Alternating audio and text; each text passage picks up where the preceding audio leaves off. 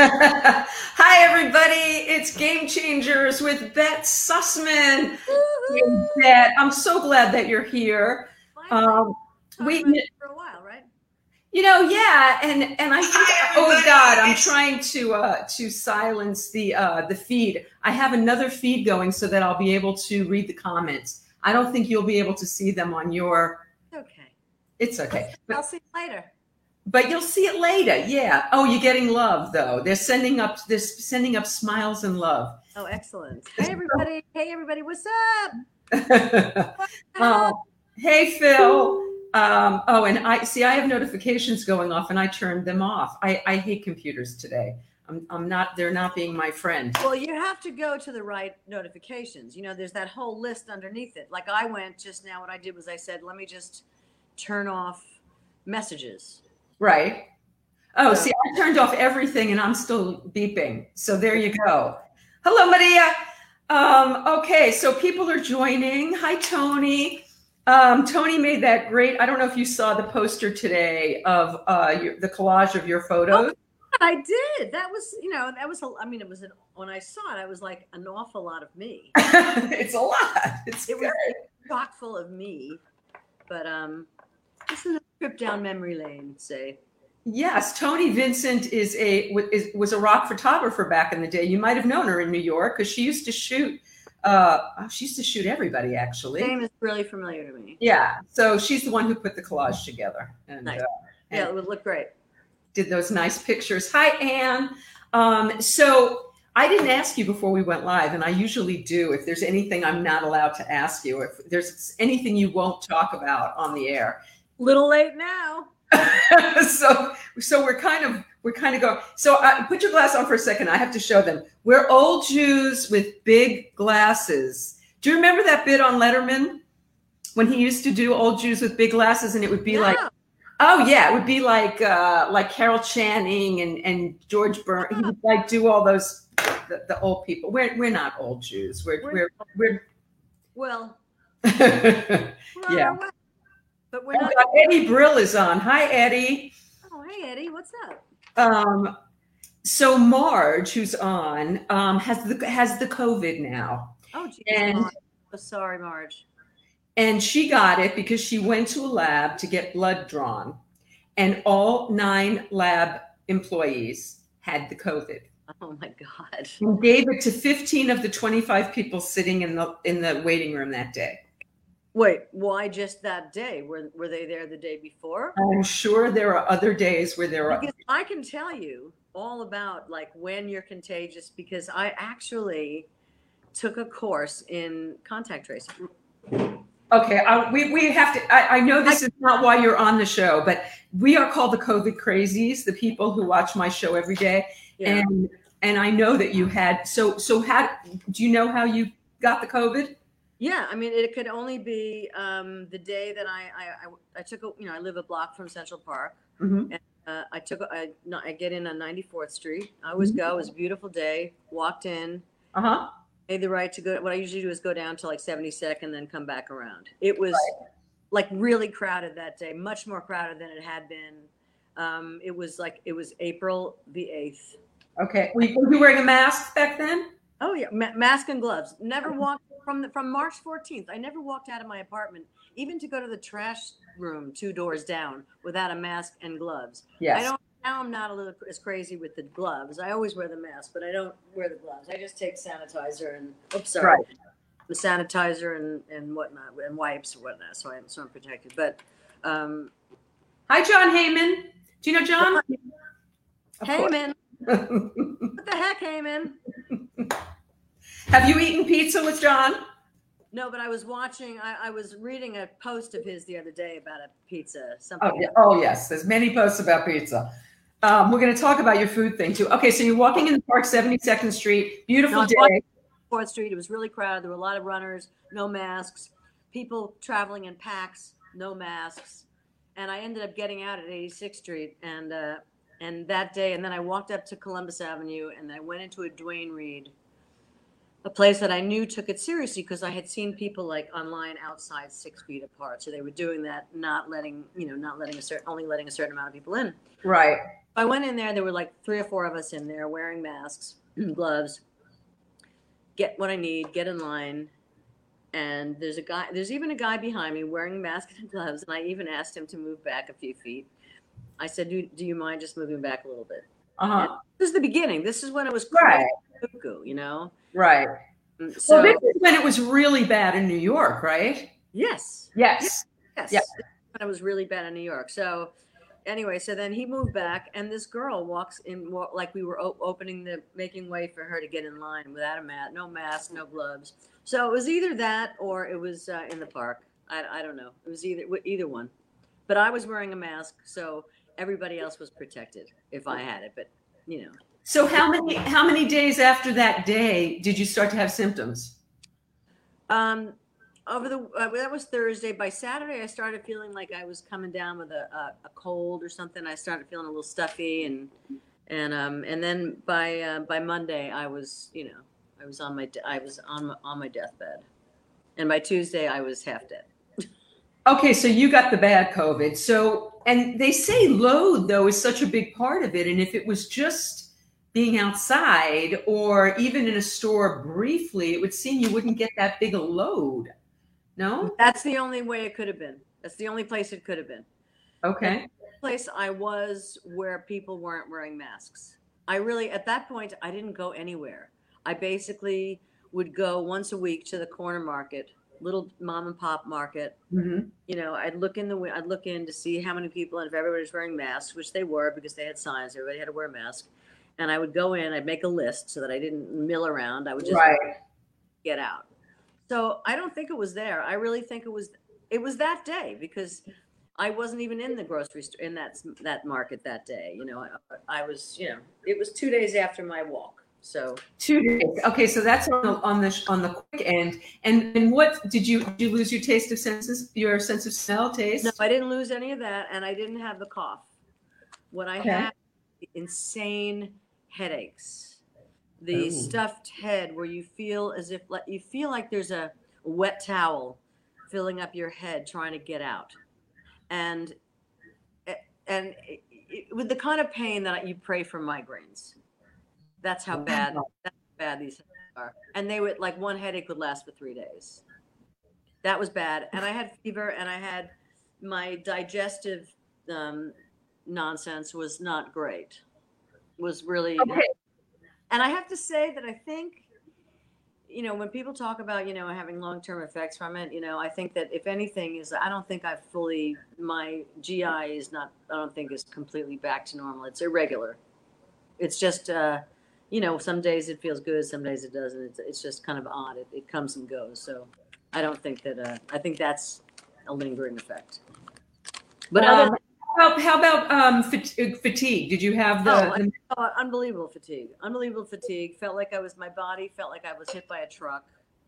You know, everything hurt. You just just were just so comfortable in your own skin. Um, and I just how, laid, how long were you sick? Beth? I was in bed for 16 days. Wow. And then how much longer after that? Well, Did then like, for two days I would go out. I'd maybe sit at the piano and I'd play for a few minutes, and and then I would go sit on the sofa and turn the TV on, and then I would. That would be, last about 15 minutes, and I'd go, okay, I'm done. go back to bed. Wow. Wow. It was really, I think it was 18 days before I said, no more, made made the bed, no more bed, bed, no more bed. So How long till you felt able to like go like eh, how long till you had bet energy back? couple a couple of weeks, Mm-hmm. you know, a couple of weeks. So the GI thing, I actually got a CAT scan last week because I've had GI issues for like six weeks. Just rumbling stomach, painful, not the runs, not the other thing, just bad stomach. Just and I odd- read, huh? I said just odd stuff. Yeah, and I read that 5% of the COVID people don't have any other symptom. They go get a CAT scan and then they find the white cloud of COVID in their lower lungs. And so I'm kind of, God forbid, semi expecting that because six weeks of having weird stomach is, Did you have a test? Did you get tested? you know, I don't really believe in the test because I everybody I know who's had COVID tested and then they got the antibody test. I didn't get the test. I didn't get tested. When I, I had three telemedicine calls while I was sick, and um, all three doctors, when I said, I said, should I go get a test? And they said, they, they all said, no, you, you have COVID. Yeah. You, this is, you have COVID. So Yeah. you're all the symptoms of COVID. Anyway, enough And about COVID. all right, well, one more question. So, have you? I was listening to Chris Cuomo the other night, and he was saying that he was having dinner with his daughter, and he couldn't find a word. And she goes, "Dad, what, what- what's going on with you?" And he said, "That's been happening. He's he's what's called a long hauler. He's had some issues. Mhm. Um, have you found that um, brain fog at all? Honey, I've had brain fog. it's, Honey, I've had brain fog. a long time. But I have, but I'm just, you know, I mean, I just think, I mean, I, I'm, you know, I repeat myself. I say this, I, you know, I repeat myself and forget things. But you know, I'm also, you know, we get a little bit older, and I'm not that old, but I mean, as we look, look, what's her name? Kardashian is getting implants in her butt and in her eyes and her nose and everything. So she's 22. So anyway, saw them. All right. So okay. So wait. Before we leave this, why did you take a course in COVID tracing? Um, uh, because I thought contact trace, contact. Contact, contact tracing. because it, it's needed. They need contact tracers. But if I tell you that I'd have a better luck, you know, whatever. It's so it, it's so difficult doing it online. I you know I just want to find. That's why I posted one day. Is has anybody you know con- done any contact tracing? Uh huh. Then you could maybe somebody could hook me up directly with the boss or something. You know, it's. I mean, I, I would do it like I wouldn't want to do it full time, but I do it part time because I think right now it's really necessary, and my business is is is on hold. So I have time to do that right now, and it would be a good thing to do. So I took the course. It was a week, and you know, passed with flying colors. And I didn't realize that that contact tracers were doing it online. I didn't even realize that. no, no, no. I was taking the test. I took the test online, But you have, go ahead. and I'm applying for. I was applying for jobs, trying Right. to find a place that needed a contact tracer. It doesn't have to be in New York. It, it, it you know, it just has to mm-hmm. be, have to be able to have a good phone, working phone. You know. Right. You just okay. I gotcha. So, so you so as of now though, you feel pretty much like yourself. Yeah. That's a wonderful thing. And you, I saw that you went and gave plasma, which is really wonderful of I you. did, and they wrote me back and they said thank you and come back. You've got. plenty." So I had a lot of I had a lot of um, antibodies. Did now? Did it make you nervous to go into a place to give plasma? That no. Do you feel protected now that you have antibodies? Well, no, not really. I mean, didn't you read about the guy in Hong Kong? I did. And um, so I don't know how long. I mean, maybe the fact that I had so many antibodies, maybe it'll take a little bit longer for mine to go away. Mhm. You know, because I had a lot. Like it was like I think you you had um you, you had to have um like something like um 320 what they call COVID titer, titers. It's like Okay. the, kind of like the the intensity of the immunity or something. And- Right. and, uh, and I had 960. So I had a lot of antibodies, and so I gave plasma, and they said come back. You know, so I would come back. I'd go back.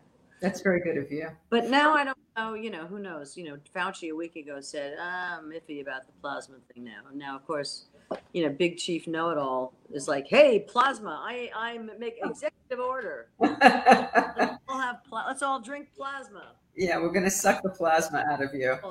Such an Plasma. okay, so let's talk about Bette. So let's let's get off the COVID thing because it is enough to make me crazy. Um, okay, but, but so are you still COVID careful? I thought we were getting off. We are, but I had see I had um COVID. Yeah, like I had, you know, I went for a ride. I went up, I drove up to, uh, met up with my friend Felicia Collins. You know, Felicia Collins. I do. and uh, she's uh, she was in town. She's been living up in Albany, but she was in town. So I went and uh, I said I'm going to drive up, and we went and took, walked over to the park and just sat in the park. So, but you know, we were masked. You know, uh, I have you know, I was staying at my sister's. When I was up in the apartment with my sister, I didn't wear we didn't wear masks, and I'm okay. I didn't. I don't have it. I have no symptoms, so we're both okay. I don't have COVID. And so, when do you stop being contagious? You said you were going to share that with us because we have Marge who's got COVID right now. When do you stop being contagious? After like, um, it can be like after ten days. Oh, okay. After you start showing symptoms, contagious from like two days before you start having symptoms. Mm-hmm. You're contagious from two days before that to ten days after you show symptoms. Okay. All like, right. Like according, I don't think that you stay contagious for you know for your lingering. You know, the long haul stuff. Yeah. Yeah. yeah All right. Let's not talk anymore. Yeah. So we're going to talk about that now. So you know, I I, I learned some stuff um, that you started playing when you were four. So did your mother play? Is that why she started you so young? Yeah, my mother played, and um, she didn't play professionally, but she played and we grew up. My grandfather, her dad, lived with us, and uh, he was really into music, and um, so he would take me to. We went to. We actually, my sister and I both. I think I I started like maybe a year or two after her. She's two years older than I am, mm-hmm. just shy of two years older than I am, and um, my grandfather would take me on the train to Far Rockaway, to see Hetty Spielter. He knew her because she was my mother's teacher. Uh huh. That, and then I took five lessons with her, and she died. So I've kind of always thought that maybe I. you killed her. anyway, but just I put her over the top. She was like, "Oh, who is this six-year-old?" And so, did you? Was it something that you were pushed to do, or something that you loved to do? Well, um, I don't remember initially initially how it all happened. You know, mm-hmm started playing, I know that I had a very good ear and I could sit down and I could just play things on the piano. I don't remember really the very, very beginning. Mm-hmm. But I don't remember being pushed. I, I, I practiced. Yeah. I practiced. I practiced enough to get through, to get to my lessons. And so I, I, I didn't really become a practicer, a real practicer until until I left Oberlin College and came back to New York. And then I then I then I was really interested in what I was in what I was studying. So, um, so I practiced. Loved okay, so uh, that was a question I was going to ask you. So you were in conservatory. So does that mean that they could like kick you out? Like, was it like whiplash? Was it intense? Was it not? No, I, I got in on a classical audition, and um, I had just started writing songs like in my senior year in high school. I never played in rock and roll bands um, never. It was crazy. I didn't play in rock and roll bands till after college, and um, but uh, it was it was the first year that the jazz department started. Mm-hmm. Started getting into jazz to Bill Evans and and I was really lucky. And I was a performance major. I wasn't trying to be. I wasn't you know a compo- I wasn't getting a degree in composition or music ed. I was a, I was I knew that I was going to play. That's what I wanted to do. Right. I was fortunate that I had great. The teachers that I auditioned for were the best teachers. Were like the um, the master and his protege. Wow. And, and so so and I had a great audition with them. They made me feel very comfortable and uh, and I got in there, but I just hated it there. I didn't like it at all. So I left after a year. I heard about Sanford Gold from a, a film friend of mine, film editor, a friend of mm-hmm. mine and um, I went. I wanted to study with him, and so I came back to New York after a year and studied with him. Did you have that all set up before you left college, or you did it on a wing and a, you figured you'd just make it work? No, I, I left. I left college mm-hmm. probably like the summer, mm-hmm. and um, and then I and I and I'm cert when I got home, I got his number and I called him and I started to study. You know, how long did you, how long did you study with him? I stayed with him until he left New York. Um, from like from the time I was uh, like 19 until I was till I was 21, and then he left. He moved. He and his wife Maxine moved to Florida.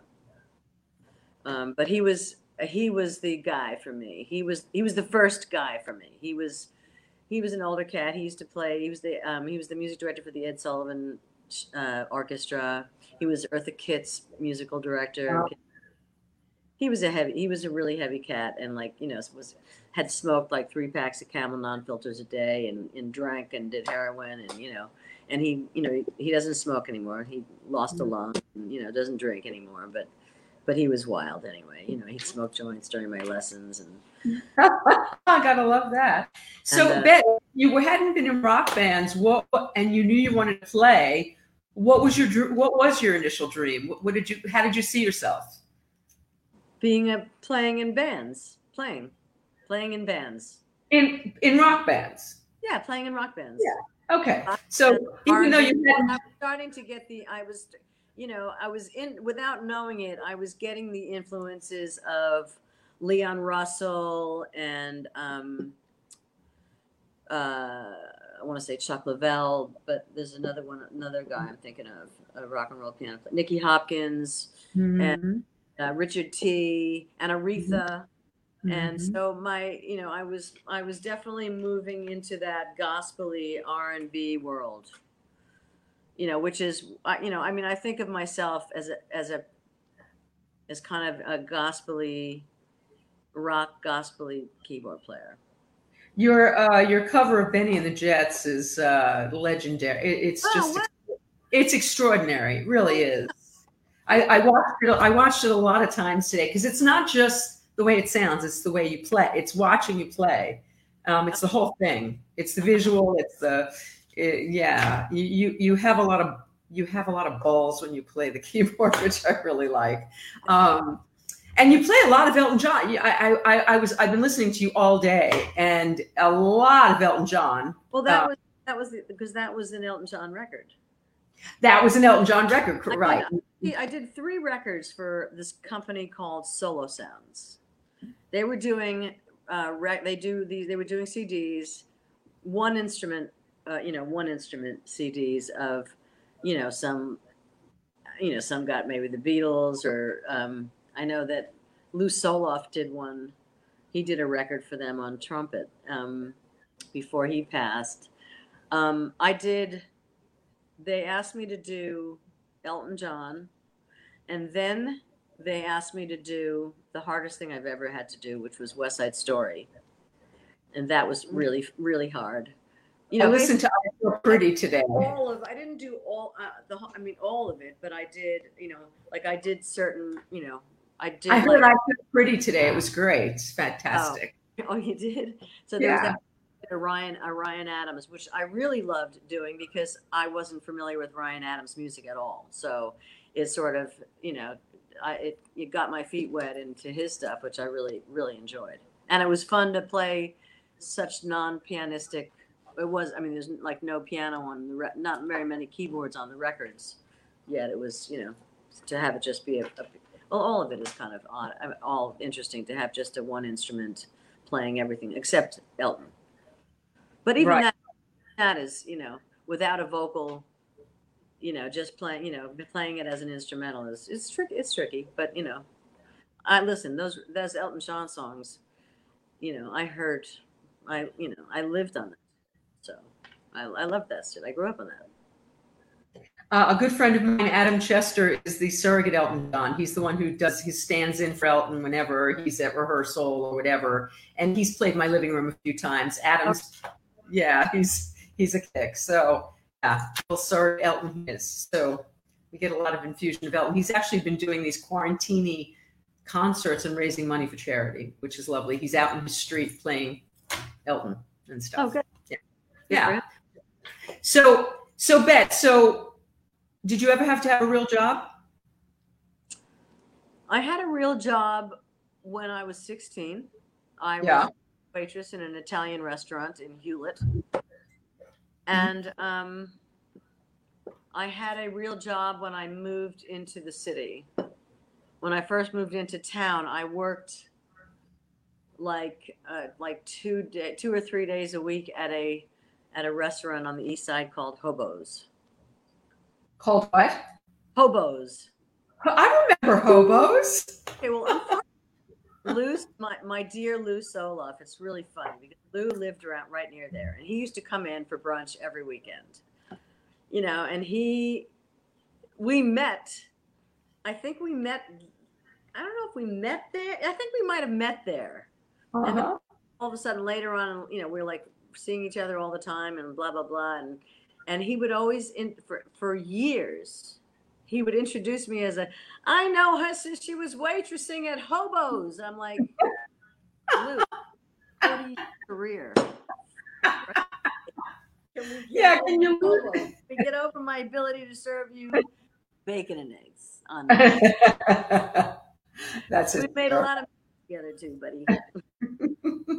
okay, Beth. So how did how did uh that's not a lot of of gigs to have to have in the real I- world. I've I have been a um, I have been a working musician since I'm 19 years old.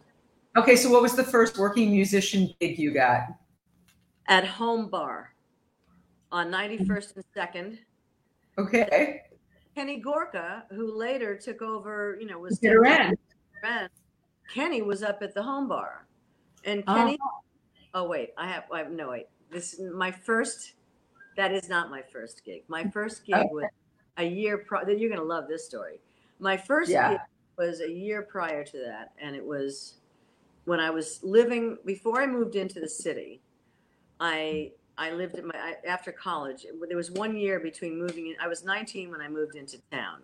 So Mhm. that my 18 year that that year I was living home, and so these friends of mine knew Tony Iadanza at the time. Tony Danza.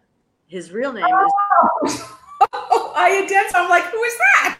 Okay. Tony had a wine and cheese bar in Malverne, Long Island, where he grew up. Wow.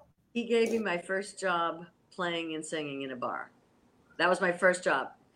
Um, but my first Oh. job when I moved into town was at was at home. Kenny Gorka um, hired me to play like during dinner, like before the band started. I would just I would play, and then you know Wait, did you do standards? Did you do rock and roll? What were you doing during dinner? What was dinner music? Uh, I'm sure I played like Bonnie Raitt songs and Mhm. Linda Ronstadt and and um, Jackson Brett, Neil Young. Probably I probably played like you know Sunday kind of love. You know Were you that- what's that? Were you singing? I was. Uh huh. I was. Yeah. I was singing. Mhm. And then you know, and because I I was playing there all the time, I ended up meeting. I mean, that was that was one of the places back in the '70s. That's where like Elephant's Memory hung out. That was like their their place, Mhm. and so they used to have you know music in the window. You know, Stan Bronstein was the band leader at my wedding. was he really Yes. passed recently? Uh, I, I think I heard that he passed. Um, I think I heard he passed a couple. a few years ago, actually. I think Yeah. maybe. But um, Yeah. I you know friends with Stan. I was friends with Mhm. all of them. Mhm. A little too friendly with some of them, but those twenties. What can I say? okay, so so you're playing up there, and then uh, so what happened? You're making a living doing it. You're making enough to to pay your your rent and So when I was working there, I was at that point I was working at, Hobos. Hobos, but I also um, I had you know I was studying with Sanford Gold, Mhm. and um, I got a job teaching. A woman from a music school in Tarrytown wanted to um, wanted Sanford Gold's method.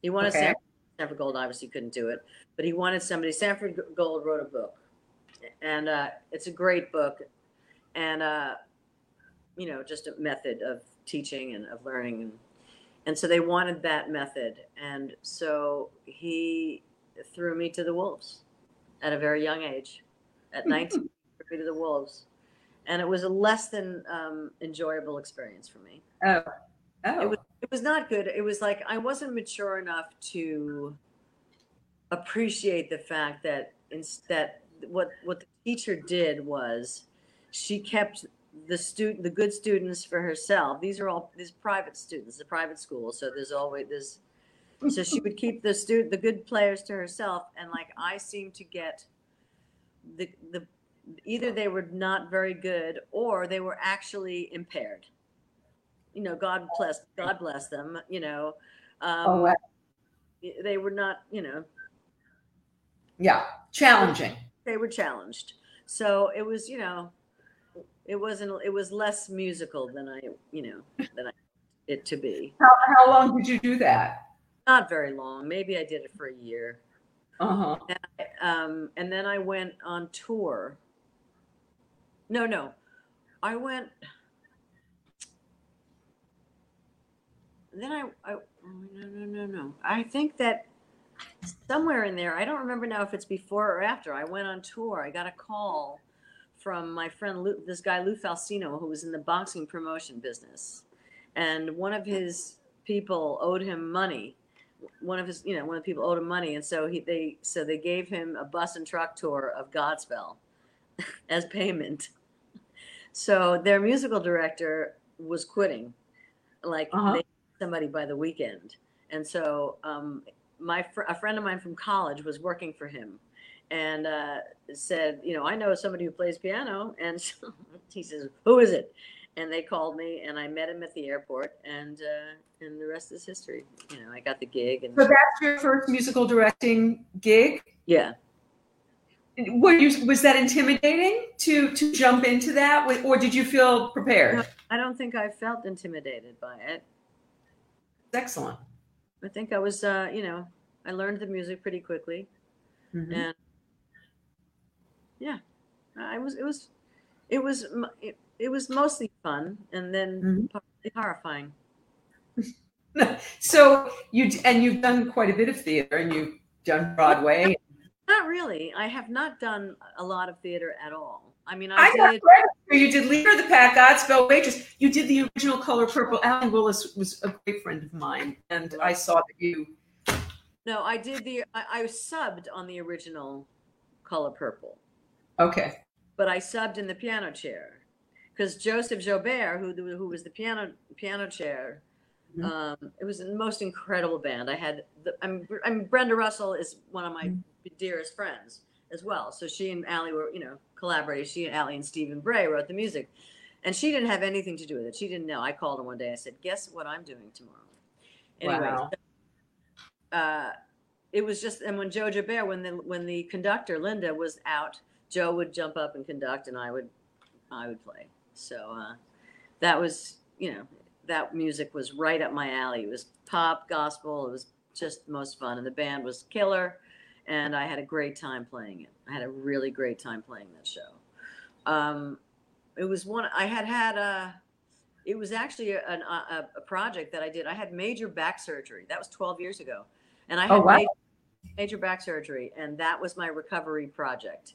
I stayed home, and I had the. They got me the DVD and everything of the conductor and the music, and I just learned the music. And then uh, once I was able to uh, function in the real world, I was able to go in and play.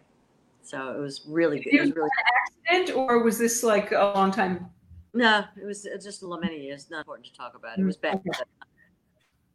So okay, so so you started out on a touring company of Godspell, and so you're making a living now. You don't have to work in a restaurant anymore.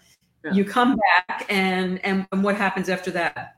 started playing in a lot of with with a, you know a, a ton of singer songwriters you know and they would you know they would pay me before they would you know feed themselves. They would pay the, you know the bands you know our silly $60 or $75 you know um but i played with a ton of them you know i'd go from some nights i'd play two i'd have a couple of gigs and um, I just I started playing um, with because I had I started playing in um,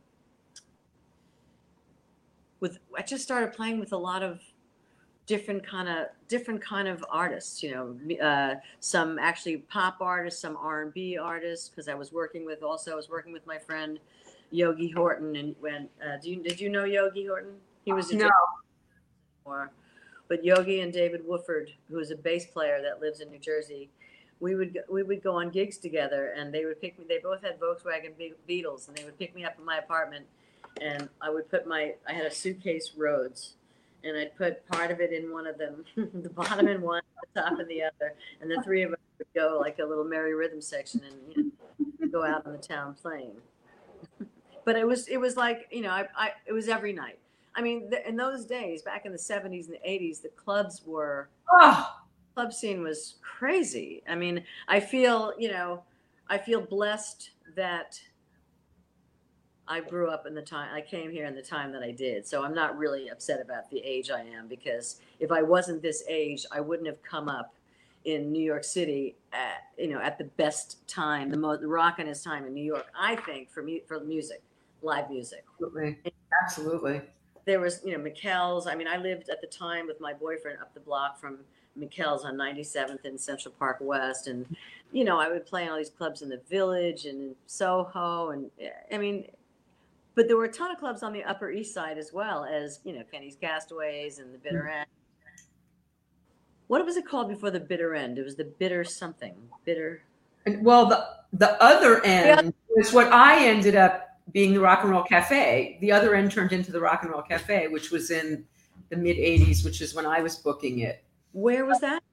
That was the uh, the old other end, which was two doors away from the bitter end. It's now something called like something Willie's or something. But um, but I saw Carly Simon at the other end in like 1971, and uh, yeah, it was crazy times. It, it was cra- music was So much- I mean, you know, to, the the ability to go to Mikell's and, and walk into Mikell's and you never know, like any night, Chaka's going to be there. The best musicians in town are there. The best drugs are there. Right. There, James Baldwin was there. I mean, that place was so. Did you ever go there? I never went to, you know, I was in Arizona. I went to college in Tucson, so I was not in New York in the 70s. I came back in the 80s. Oh well, this was you know this was the '80s.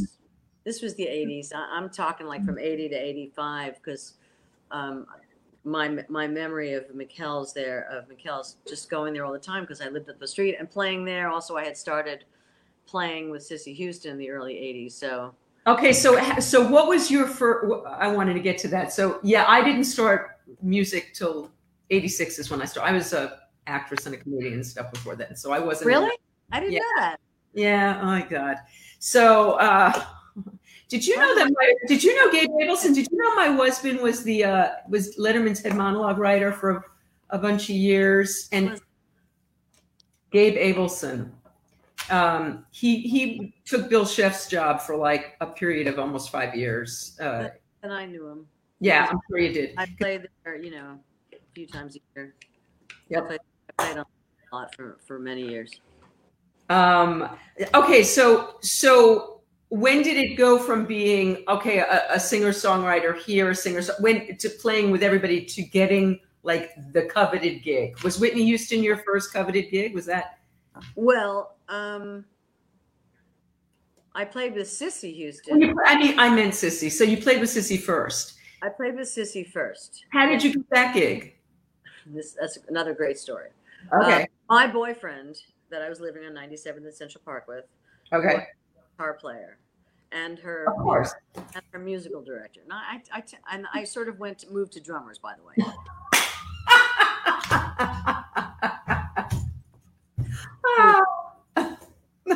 Um, so anyway, so he was her musical director, but he was not, you know, he basically he was a very minimally talented musician. He was a songwriter.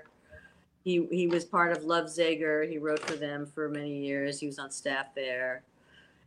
And he was a functional, you know, R and B guitar player, you know, Mhm. rhythm guitar player. Not a great player by any means, and Mhm. and not a great chart writer. And so but I used to go to all the gigs because I was in love with him. I loved him, and I used to go to all the gigs. And I'm certain that Cissy would have had seen me a million times, but she would have walked right by me on the street. Uh-huh. What, what, what year are we talking about? uh, we're talking about, I want to say 81 or 82. Uh-huh. 81 or 82, I think I said. Uh-huh.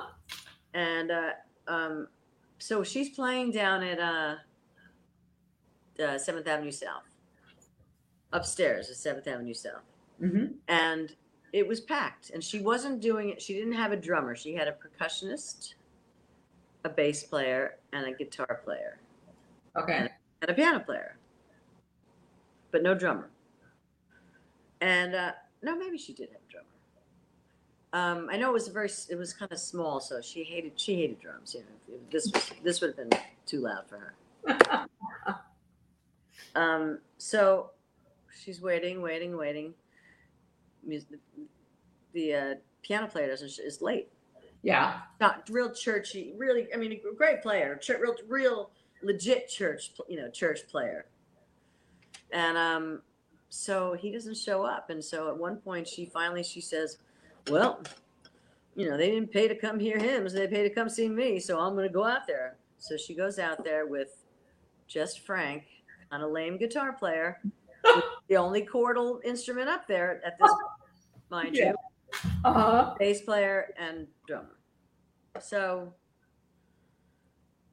so they say so they play one song and it was kind of a disaster. It was kind of lame. It was pretty lame. Um, everybody loved it, loved Cissy, but it was pretty lame. And so their guys are saying to her, to Cissy, get Bette up here. Get Bette up here. And she's like, who?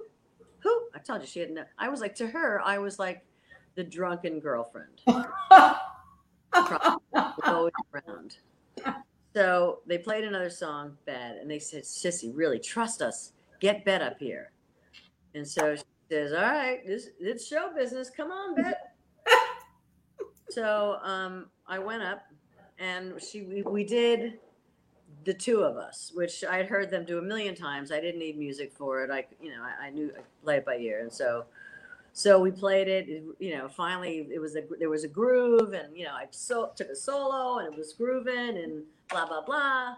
And um, eventually he came and nearly pushed me off the piano bench when he got there.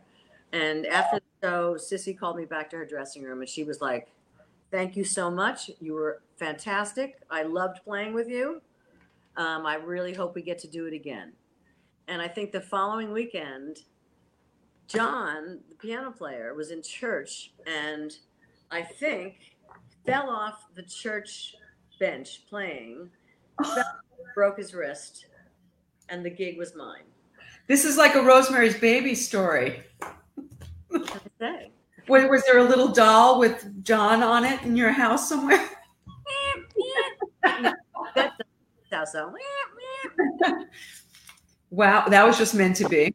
So that was meant to be, and you know that's how I met Whit, and you know she and Gary sang sang backgrounds in the group, and so you know we had a we had a we hit it off great. We you know we got to be buds, and we hung out, and you know they'd come over to the house. Not Gary so much, but Whitney and Mhm. Robyn, and um yeah. So but like from we used to play a lot at we used to play all over town. So when you're playing all over town, a lot of people see you play. It's like now like you know, I'm basically, you know, I'm planning my funeral at this point because there, nobody is thinking about me at all right now. Nobody. Well, that, that's not true. Nobody's thinking about anybody. Everybody's thinking about the idiot and COVID. I mean, that's what else are we thinking about right now? I shouldn't say that because um, um, that's not true. Yes, of course it's not true. I'm disparaging myself. But um, but I also we played at Sweetwaters a lot, which was a club on Amsterdam Mhm. Avenue in like the '60s. Mhm. a supper club. It was an R and B supper club, a legitimate R and B supper club, but like a real restaurant, not like Right. like you know like the bottom line. and, Cuisine. Yeah, you know that you know fried chicken and no, this was like you know the food. Sorry, Alan, if you're watching. Um. Uh. Anyway, so yeah, so we How sad is that that it's gone? How crazy is it that the bottom line is gone? That's just That's, that devastating. was the worst one. That that Oh. was the really bad. that was really uh, I, I was like uh, my home away from home. I played so many shows there. With you know some theatrical pro- projects Mm. um, but um, not you know but it was it was i played there with a lot of different people it was a great club and i had a great relationship with Allan Pepper and and stanley and and um, yeah that was a real loss where were we we digress where were we we were talking about um, we were getting back to to to Whitney. to the Wait, club uh, the sweetwater Sweetwater. Played all over town Mhm. Sweetwater. So I met like I met Sarah Dash. Sarah Dash hired me to be her musical director, and I played. So I played with her for a while. Esther Marrow, another gospel singer, great gospel singer, Mhm. hired me to be her musical director. Mhm. Um, I worked a bit with Peggy Blue. Um, so I worked in that club a lot because that was the that was besides um, Seventh Avenue South and uh, Mikell's. That was really like that was a gospel R and B club. You know, the And rock, how- are you making like money that you can? You're you're obviously sustaining yourself and you're living off of it. Uh, uh, uh, are you doing well? I I mean I'm I I always did okay. I mean I wasn't doing as well as I did when I started going on big tours, Right. but uh, you know I mean I didn't need another job, Yeah, so um, that's doing well. so I was you know I, I was doing okay, and um, yeah I made a living. I, I always made a living, Mhm. and um, Did this make your your mother happy? um, that's so interesting. Um. yes, of course it did. It made her happy. Mhm. It made her very happy. I'm going to choose the high road right now. Okay, very good. it made her she was she was extremely proud of you know she got to see some of my accomplishments my father unfortunately did not Hmm. he died i mean he saw me he saw me playing with um, Cissy and Patti LuPone um, and rock no he, we, he never saw me play with raquel welch he'd passed when i started Oh, he died and then I I didn't know Raquel Welch was on your resume. I didn't see Raquel there. There was one of the pictures that I sent you. There's a picture of Raquel. She's wearing a pink cat suit, and I'm at the piano. I'm about this big, and oh, um, Wow. it was a. yes, I I was I was I was Raquel's musical director for a minute. Okay, now was she like the most? She was the most gorgeous woman like ever. Stunning. stunning. Go back to when you when we finish. Go back to that Um, I will. I'm going to go look. Um, st- she was stunning, Mhm. and you know, Could she sing? was she what? Could she sing? No. No, I didn't think so. okay. No, she was terrible. But she had, but she and her husband at the time hired Roy Bennett, who was like at the time was like the hottest set designer. He did all of Pr- Prince always. I mean, he did all the. He- he did Uh, a lot of the heavy, uh, big, big shows. And um, so she I got, just remember Raquel did Broadway. She did uh, like a major show on Broadway. She walked into, right? Didn't she? She did. I don't know. Yeah, she did like like Mame or something, but like not Mame. She did something huge on Broadway. She did. Yeah, Okay. Yeah. she did. um but uh yeah no she was terrible but she and then she had and she had brian ruggles Mhm. doing front of house sound who has been billy joel's front of house sound man forever hmm and um pat morrow who was michael jackson's tour manager you know and this rock and roll band she had me this paul jacobs was on synth um, Ivan Elias, bless his rest his rest his soul on bass. Andy Newmark for, I knew Ivan. Mhm. until he just wouldn't play it the same every night. um, but it was, you know, it was it was quite it was quite a high end production.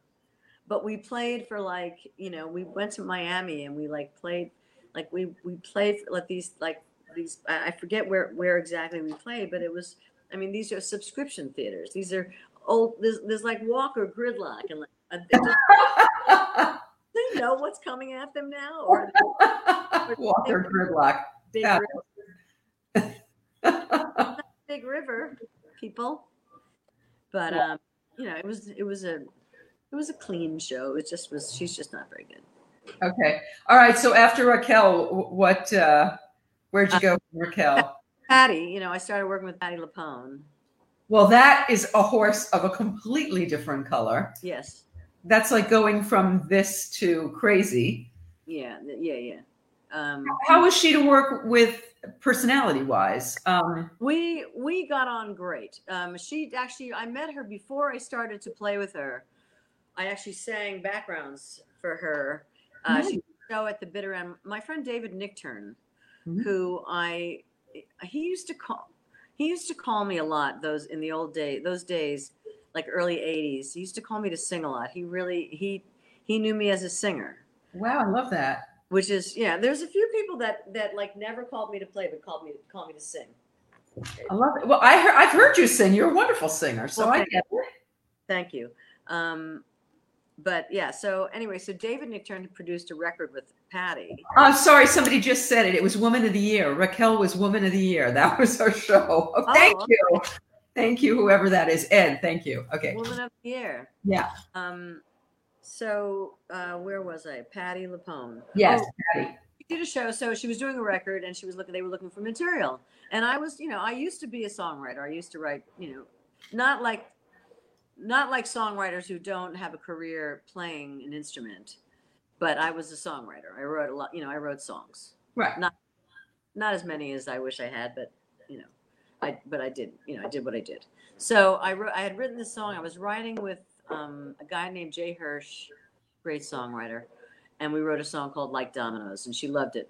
And um, so I she did that song on her record, and so so she had me come and sing backgrounds on her show, and then um, you know one thing led to another, and um, I became her piano player, and then I became her musical director. Now, is this around Evita time? Oh, this is like when she's huge, right? This is after Evita.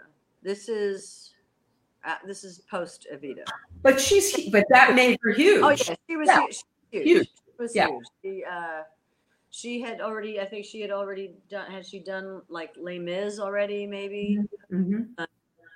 I, I don't remember when that first when that first premiered, but I remember we used to play some the, some material from that show. So, um, yeah. So that was Patti, and you know, and I and I was doing a lot of. I started recording and doing jingles and recording sessions, records in town. You know, singing on playing on jingles, singing on jingles. Then I started writing jingles and producing. So I got really into jingles for a while. So that is that how you and Will became such good friends? No, Will and I became good friends. We became friends before any of this. That Will and I became friends when I was, you know, a wild twenty something. And- Will Lee is who I'm talking about, by the way, to everybody out there. Yeah, and so we just, you know, we became friends, and you know, and he also played with Patti. Ah, okay. At one point, he played with Patti. He and Will and Steve Ferrone oh my God. played. We did. I remember we did. Uh, we played Atlantic City, and uh, that was so much goddamn fun. Damn fun. Um, I remember I bought a dress for to wear during for the show. It was like this beautiful vintage dress, and then I played blackjack afterwards and made the dress back. I remember. remember just nice. that phrase is like you know lingers in my head. But I don't know that I you know there were those little spotty things back then in the days, and and you know we just oh, and I did you know and then Letterman a lot did Letterman, and then he play you know he I played on some things that he was producing, he would call me, and then I Diane Scanlon and I had a band for many years, the Scanlon Sussman Band in the '80s. We started that like in the like '83, so this is all going on like the same time you know, Cissy. I mean, Cissy wasn't. I mean, I worked a lot. She worked a lot in those days, but uh-huh. that was not my only gig. You know, Right. I wasn't making a living by just playing with one person. I was Right. making- playing with you know a lot of people. So, um, but like I remember, uh, Will played on one of our records. Well, we didn't make records; we just recorded songs and you know played live. Um, but that's how Will and I, you know, we just we've just been like thick as thieves for many many years. Love him to tears. Yeah, he's a pretty And- and I became, you know, besties with Sandrine. So, you know, she's one of my dearest friends as well. So life goes on. Everybody, I have a lot of, I have a lot of, fr- like my best friend, I, I'm st- I'm friendly with the girl that I grew up living next door to when since we were three years old. I love that. Yeah, and like if you would go to a birthday party of mine, you would see a lot of the same people that were at my birthday party 25 years ago, Mhm. 30 years ago. I love that. Still friends with a lot. I mean, I have a bunch of new people in my life, but I Right. still have a lot of the old crew in my life, so which I cherish, which is You're, kind of you're a Scorpio, aren't you? I am. As am I. That, that's a kind of a trait of the Scorpios.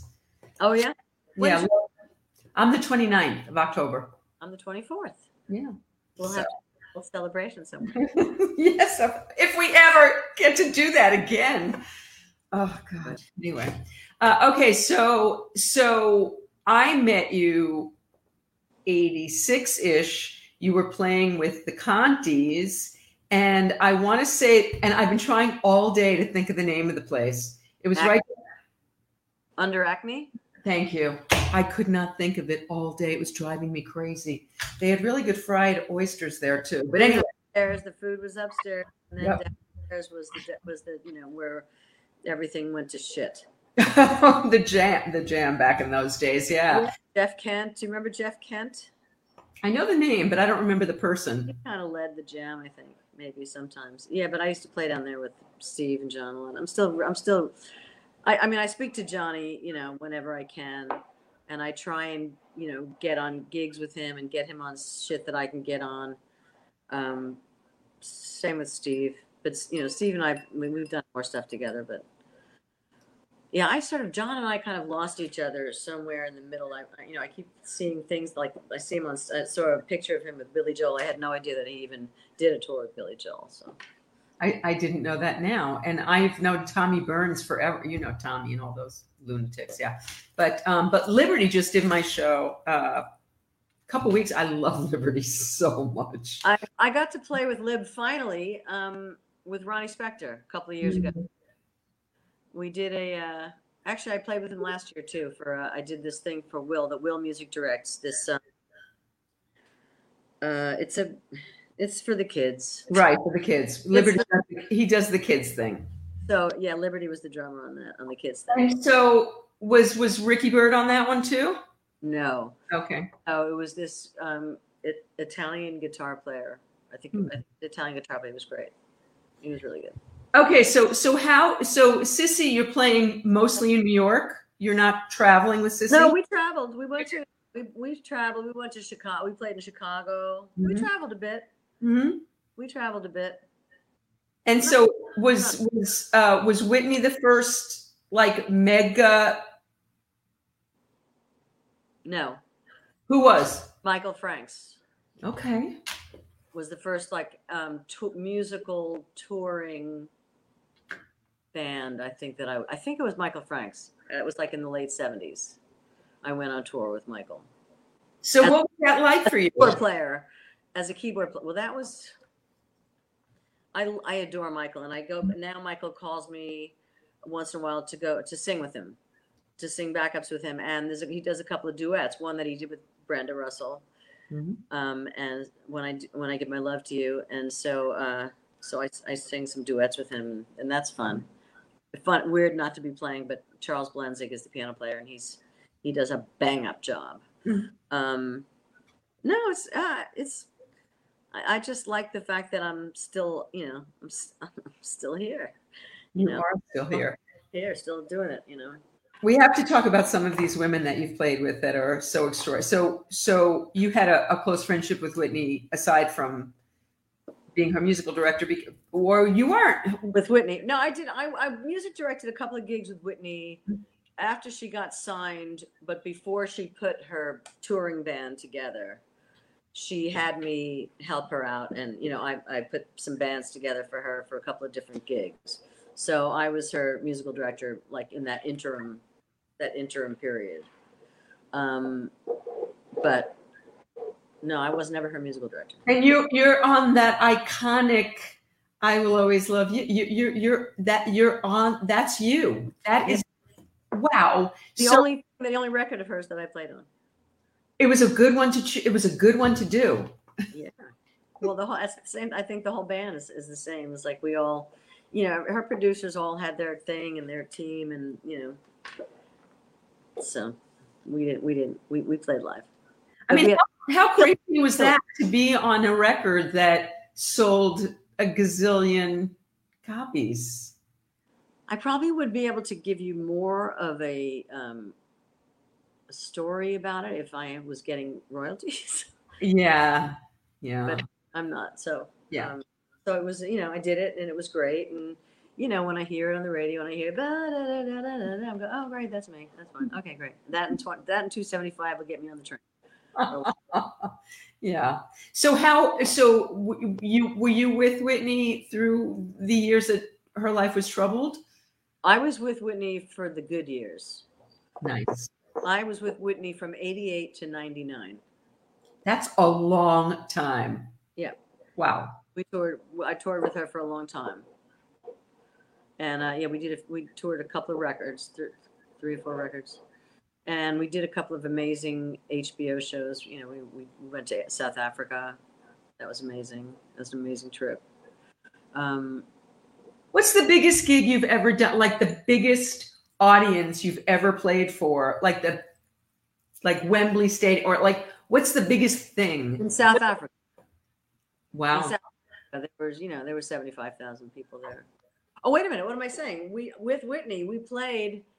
We it's probably more like over hundred thousand because we did play a. Uh, what's the soccer? What's the big um, thing with soccer at the end of the year? The, big- the the cup, whatever the cup is. I I don't know. I don't follow soccer, but I know. Yeah. it's a big that it's a big deal. Okay. It is. It's like the The World Cup, isn't it? The World Cup? No, I don't know. World Cup. I don't know. Cup soccer could be. I don't know. Look at Yeah. us. Anyway, um, God, we're such we're such soccer. It's such girls. Um, no, we can. You want to talk tennis? I got it all for you tennis. I'm a tennis. Jimmy Connors, whole story in my book, but that's another story. Anyway. Um, so we played at one at one of the. We're, let's call it the World Cup now. Is one Okay. you here? Anybody chiming in on that? Somebody- It's the World Cup. Somebody just said yes. Okay. Yeah. So we played. We played the World Cup, and there was, you know, that was like a lot of people. A lot of people. There were like over hundred thousand people there for that. Definitely a lot of people for that. Did it, what, what's what what have you done that has tripped you you? know that I, you know that I'd rather play, you know, in a room with fifty people. Well, that's why my living room is so popular. I, w- I wish you were out here to play my living room, and who knows when anyone will ever be playing my living room again. Oh, but so, but what about like the first time playing Madison Square Garden? That has to be thrilling. No, It was thrilling. It was thrilling for me. It was thrilling. Radio City was thrilling. Yes, It was it was thrilling. I mean, it was my career has been fairly thrilling. very thrilling. I, I, I can't, you know, I mean, I went right from Whitney to Bette Midler, and I did Bette Midler for also 11 and a half years. Okay, so how did how did? Okay, so you and Whitney were friends because you started out with Cissy. So you had a personal relationship before you started playing together. Yeah, but we, I mean, we weren't like close. We didn't talk on the phone every day or anything like that. But you know, we were, you know, we were more friendly than say a musician that was just hired that she had never met before. You know, Right. And so then, how did you how did you get the Bette gig? um, Mark Shame, uh, Bette had come to t- called Marc Shaiman, who was been her was her musical director, and um, sh well, no, I mean, she had had another band. She had had another band. Um, she anyway, she called Marc Shaiman for a musical director, and she says uh, it was right after the earthquake in '95. Uh, not four, I think. 90 whatever Four. that big Yeah. the big the Yeah, big yeah. Mhm. and um so she had an apartment built and and then she was moving back to new york because she was didn't want to live in la full time anymore she was Mhm. rattled as many people were Mhm. so um he so he said call Pat sussman so she called me and you know it turns out that we we have so many things in common besides just our first name um, i'm on 94th street on the west side she's on 94th street on the east side um, we both have sisters named susan Okay, that's weird. My first gig with her was one of her Hulu Halloween. You know, she does Yeah, yeah, yeah. Uh huh. party every year to raise money for a New York Restoration Project. And um, at the end of the gig, we go into the green room after to you know hang out and everything. And I get an I, they hand me an envelope. i pay, and on the envelope it said Sussman and Associates. I'm like, well, dig that! They already have envelopes with my name on it. So like I'm Bette Sussman, and my band is called and Associates. So it turns out that her accountant is Sussman. Hysterical. And so uh, there was a lot. There was a lot of junk. So we, you know, we did really good for a long time. Were, were, were you friend? did- Was that? We were we were very good friends. We had become we became very good friends. I mean, you know, you get a little bit older and you're a woman, and you, you know, it's, I think it's, you know, you meet a woman who's, you know, strong, and we just got along. You know, mutual respect, and um, she was jealous of me. She was jealous of my life, just because I was so happy all the time, and I was already always going out. And she's like, Wait, you always? We never call me. Why? Where, you're always going." but Uh, um, did you have any of that in your career? Did because strong women working together can go the other way because we're not encouraged to be supportive of each other and to not we- we are encouraged to be jealous and petty i think well, I think I think that I think that the the real ones mm-hmm. want somebody. that- They don't want yes people with them. Mm-hmm. I mean, that was the same thing with Raquel. I mean, Raquel and I became buddies. I got Raquel to join the Paris Health Club. With my trainer, naked steams with Raquel Welch. Okay. wow wow there are a lot of people right now who are very jealous of that That was really embarrassing. I mean, I, I- who gets who's taking a who's taking a shower with? I mean, a, a, a steam with. Anyway, Oh, um, okay. So, so, so Bette. So, how about working with Cher? What was that like for you? I just Cher. I did well. I did a record with Cher, Uh-huh. I did, which I have here somewhere. That, that was a gold record. Um, and that was I did. I played on the tracks that uh, Desmond Child produced that record, and um, Desmond and I were friends. I had played on a Desmond Child and Rouge album back in the '70s, and I was friends with them back in the '70s from playing in JPs and clubs, and you know, Mhm. um, God, there's so many, you know, there's there's so much intertwining, you know, through the years because I came back in full circle and started playing with Desmond again. Like, you know, Desmond, I did a couple of shows with Desmond. I did a show at the Kate up in Connecticut. We did a show last year, last February, in uh, at Lincoln Jazz at Lincoln Center, um, part of the um, the songbook, the uh, American Great American Songbook series that they Mhm. do. And um, anyway, I digressed again. That's all right. Di- those- these, these are all good. Uh, we were talking about Cher Cher. So I did a, so I, I, uh, um, I did a record with her. I remember I was actually I was up, do, I was doing a gig with LuPone at the um, at the at the uh, Grossingers. Wow. Grossingers. And and after the show and the and the next day I drove to to Bearsville. Bearsville is a was a famous uh, recording studio up in Woodstock, which where they were recording this record. And so I went up there and I I, I played on Bette on Cher's record up there, and that was about it. And then I went on um, and then I went on tour with her when I was uh, back in 2013, 2013 to 2015. Um, well, no, I think it was the second tour that we did with Cher, um, with Cyndi when I was playing with Cyndi Lauper. We opened up for Cher. I mean, you've you've played with so many iconic women, and without naming names, was there anybody who uh, that that wasn't fun? Was it ever not fun? Um, generally speaking, when it when it stops on, I walk, I leave, and I and I've never I've never quit. I've never I've never quit or been or been fired really. Except for I got fired from a restaurant once. I was playing and singing in a French restaurant down in the village, and the only um, French song I knew was Frere Jacques. In my in my playing, but no, no can do. I, I'm wrong. I was wrong, Vicky. I was wrong. They fired me.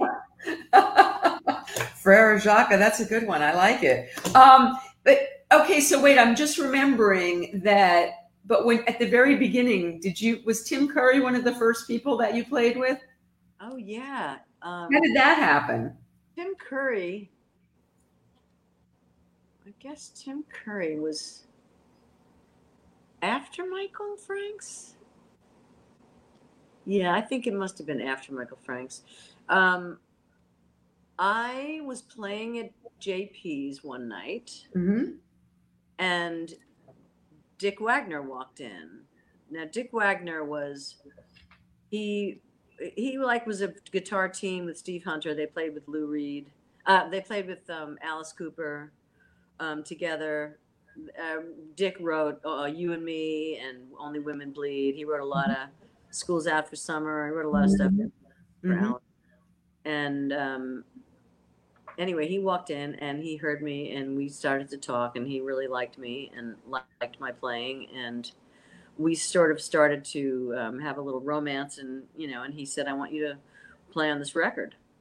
You know, he, I'm producing and co-producing with Michael K- Michael Kamen uh, this Tim Curry record. Mhm. I'm like Tim Curry, an Indian actor, and they go, he's he's actually kind of an interesting singer, and he writes really interesting lyrics, and he's a rocker. Really, he was. He was Mhm. just he was wild. I And, uh, Bette. So you know that was a, that was a little era of of my life right there. That whole era of Tim Dick Wagner, well Tim Curry um, making that record and then going on tour with that record um, was amazing. I went on. It was with Bob Babbitt and uh, Charles Collins. Bob Babbitt, famous bass player, Philly bass player, very famous guy Mhm. and Charles Collins, another Philly great, great, great drummer, and Michael Chuden on keyboards, and who played drums? I don't remember who played drums now. Um, Bob Kulick played with us too. He was on tour with us. The I just saw. him. And by the way, my, uh, my, my yes. Bob passed. Who am I thinking of? It'll come to me, but I, it just sparked. Mike Lang got on my, wrote me a little note today. Bette Sussman, and he was all excited that um, Lang, Woodstock Michael Lang. Michael Oh. Lang, uh, keyboard the composer. Oh, oh, Yeah, yeah. Mike, not Woodstock Michael Lang. Oh, No. that's Mike Lang, composer Mike Lang, gazillions of scores and. Yes, of course, of Mhm. course. Um, so so wait, so somebody's asking if the Cher record you played on was um, closer to the truth. Is that the album that you were on? No, it's this one. It's this one. She pulls it out. It's this one.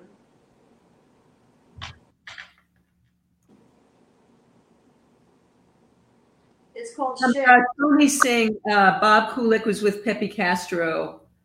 Uh, It's called Cher. Well, oh my God! Look at that it's, thing. called, it's just called Cher, and I played on um, Streets of Little Italy and Maine and um, Main Man or something like that. I played on a couple of tracks on that. Very cool. Um, so, and, and when did you play with Cyndi? Like, I knew so many people that played with Cyndi on and off through the years, like Kevin Jenkins. And Yeah, and what what what what, what era were you? I did the uh, 30th anniversary of the She's So Unusual record, that tour. So when was So- that? That was in 13 through 13 through 15. Okay, more recently. Okay. Yeah, Uh-huh. yeah, yeah. This in this decade, yeah, 13 through 15, and uh, and we went everywhere. We went to, we went all over. We we did, you know, we did states, we did Japan, we did Australia. We had a good we had a good time. I had a good time with her. We got we got along well. I mean, you know, she's cuckoo, but we got along well. I uh, Cyndi and I were at a thing for our kids trying out for preschool. I mean, it was like a million years ago. My son's Oh. 26, but we were sitting there, you know, trying to get our our kids into like a shishi free. Uh, anyway, yeah. So, um, so Martin Short. How does Martin Short? I, I love Martin, but how, to um, Paul Shaffer called me one day as you know he's a dear dear one to me and I've done a lot of work with him a ton through the years Mhm. and he said Bette I've got a proposition for you he said I, I do this gig every year it's um, Toys R Us has this benefit every year their big gala and Marty Short is the host he, he's the host and um, and I'm the musical director. Mhm.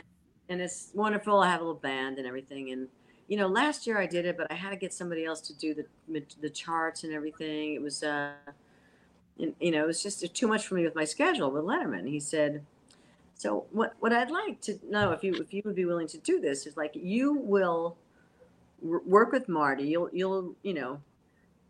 Write the charts. You'll you'll rehearse with Marty Mhm.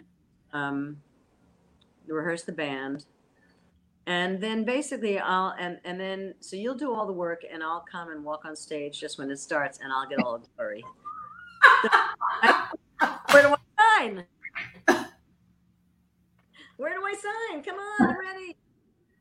Basically, if Paul calls, I, I do whatever he whatever he wants me to do because he's my guy. But um, so that's so that's so I did that for a number of years. So so that was you know that was the, I looked forward to those two days, two days a year for you know every year because two days with Marty Short is enough to cure you of all ails. It really, it really is. He's just he is the funniest human being on the face of the earth, and uh, so doing that show, you know, I I got to actually work with a couple of you know Steve Martin also on on that. That was that was that was fun, but they don't do that anymore. They don't do the big gal. They don't do the the show part anymore. Everybody cut down on the show. Mhm. Means that you know. I'm glad I'm not starting now. I started when they all won the show. Yeah. Here's some money. Go do the show. Okay, so so how about uh, uh, Aretha? What would that? Ha- I can't even begin to imagine. Um, When when was that Bette? I, I'm not going to be able to give you dates. I just know. I, I can get. I can tell you one time. Mhm. One time, I'll tell you what it was. It was, it was, it was one of when Clive. There was a tribute to Clive was doing his uh, an Arista, like tribute to all his artists. Mhm. She didn't like to fly, so she Right. go. And it was in L.A.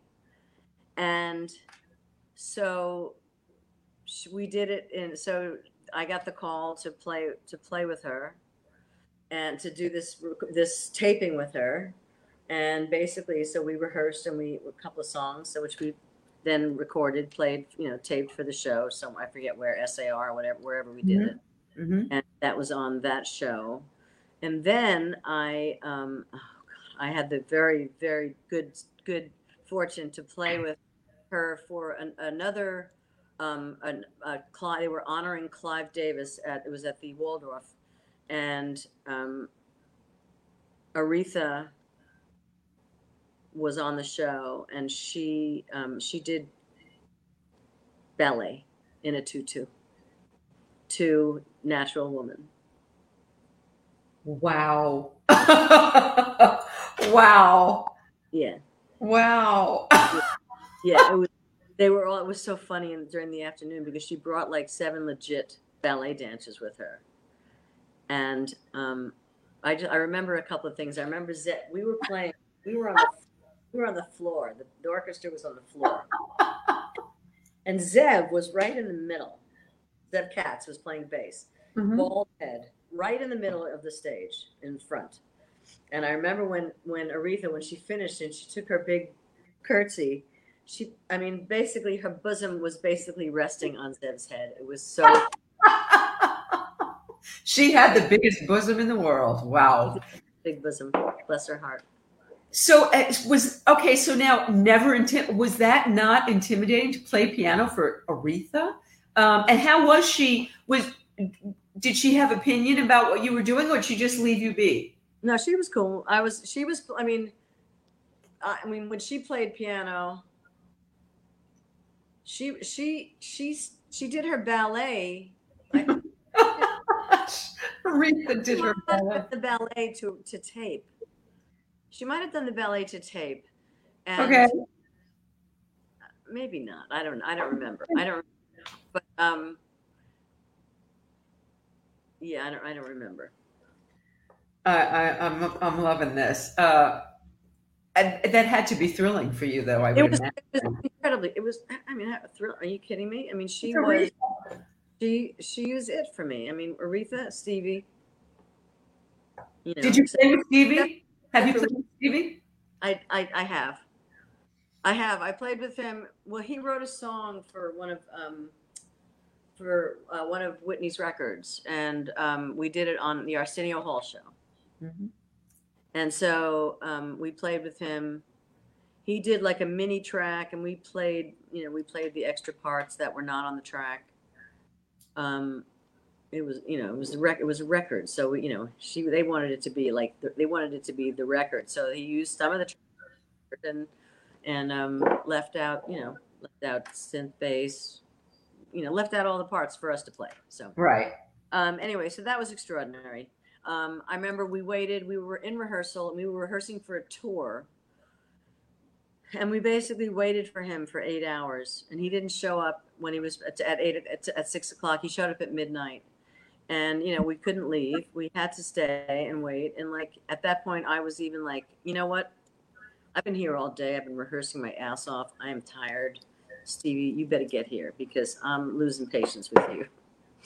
I was patience. And then he walked in the room, and then before we even started working on the track on the song, he sat and you know he sat next to me and played for an hour, just played Stevie songs.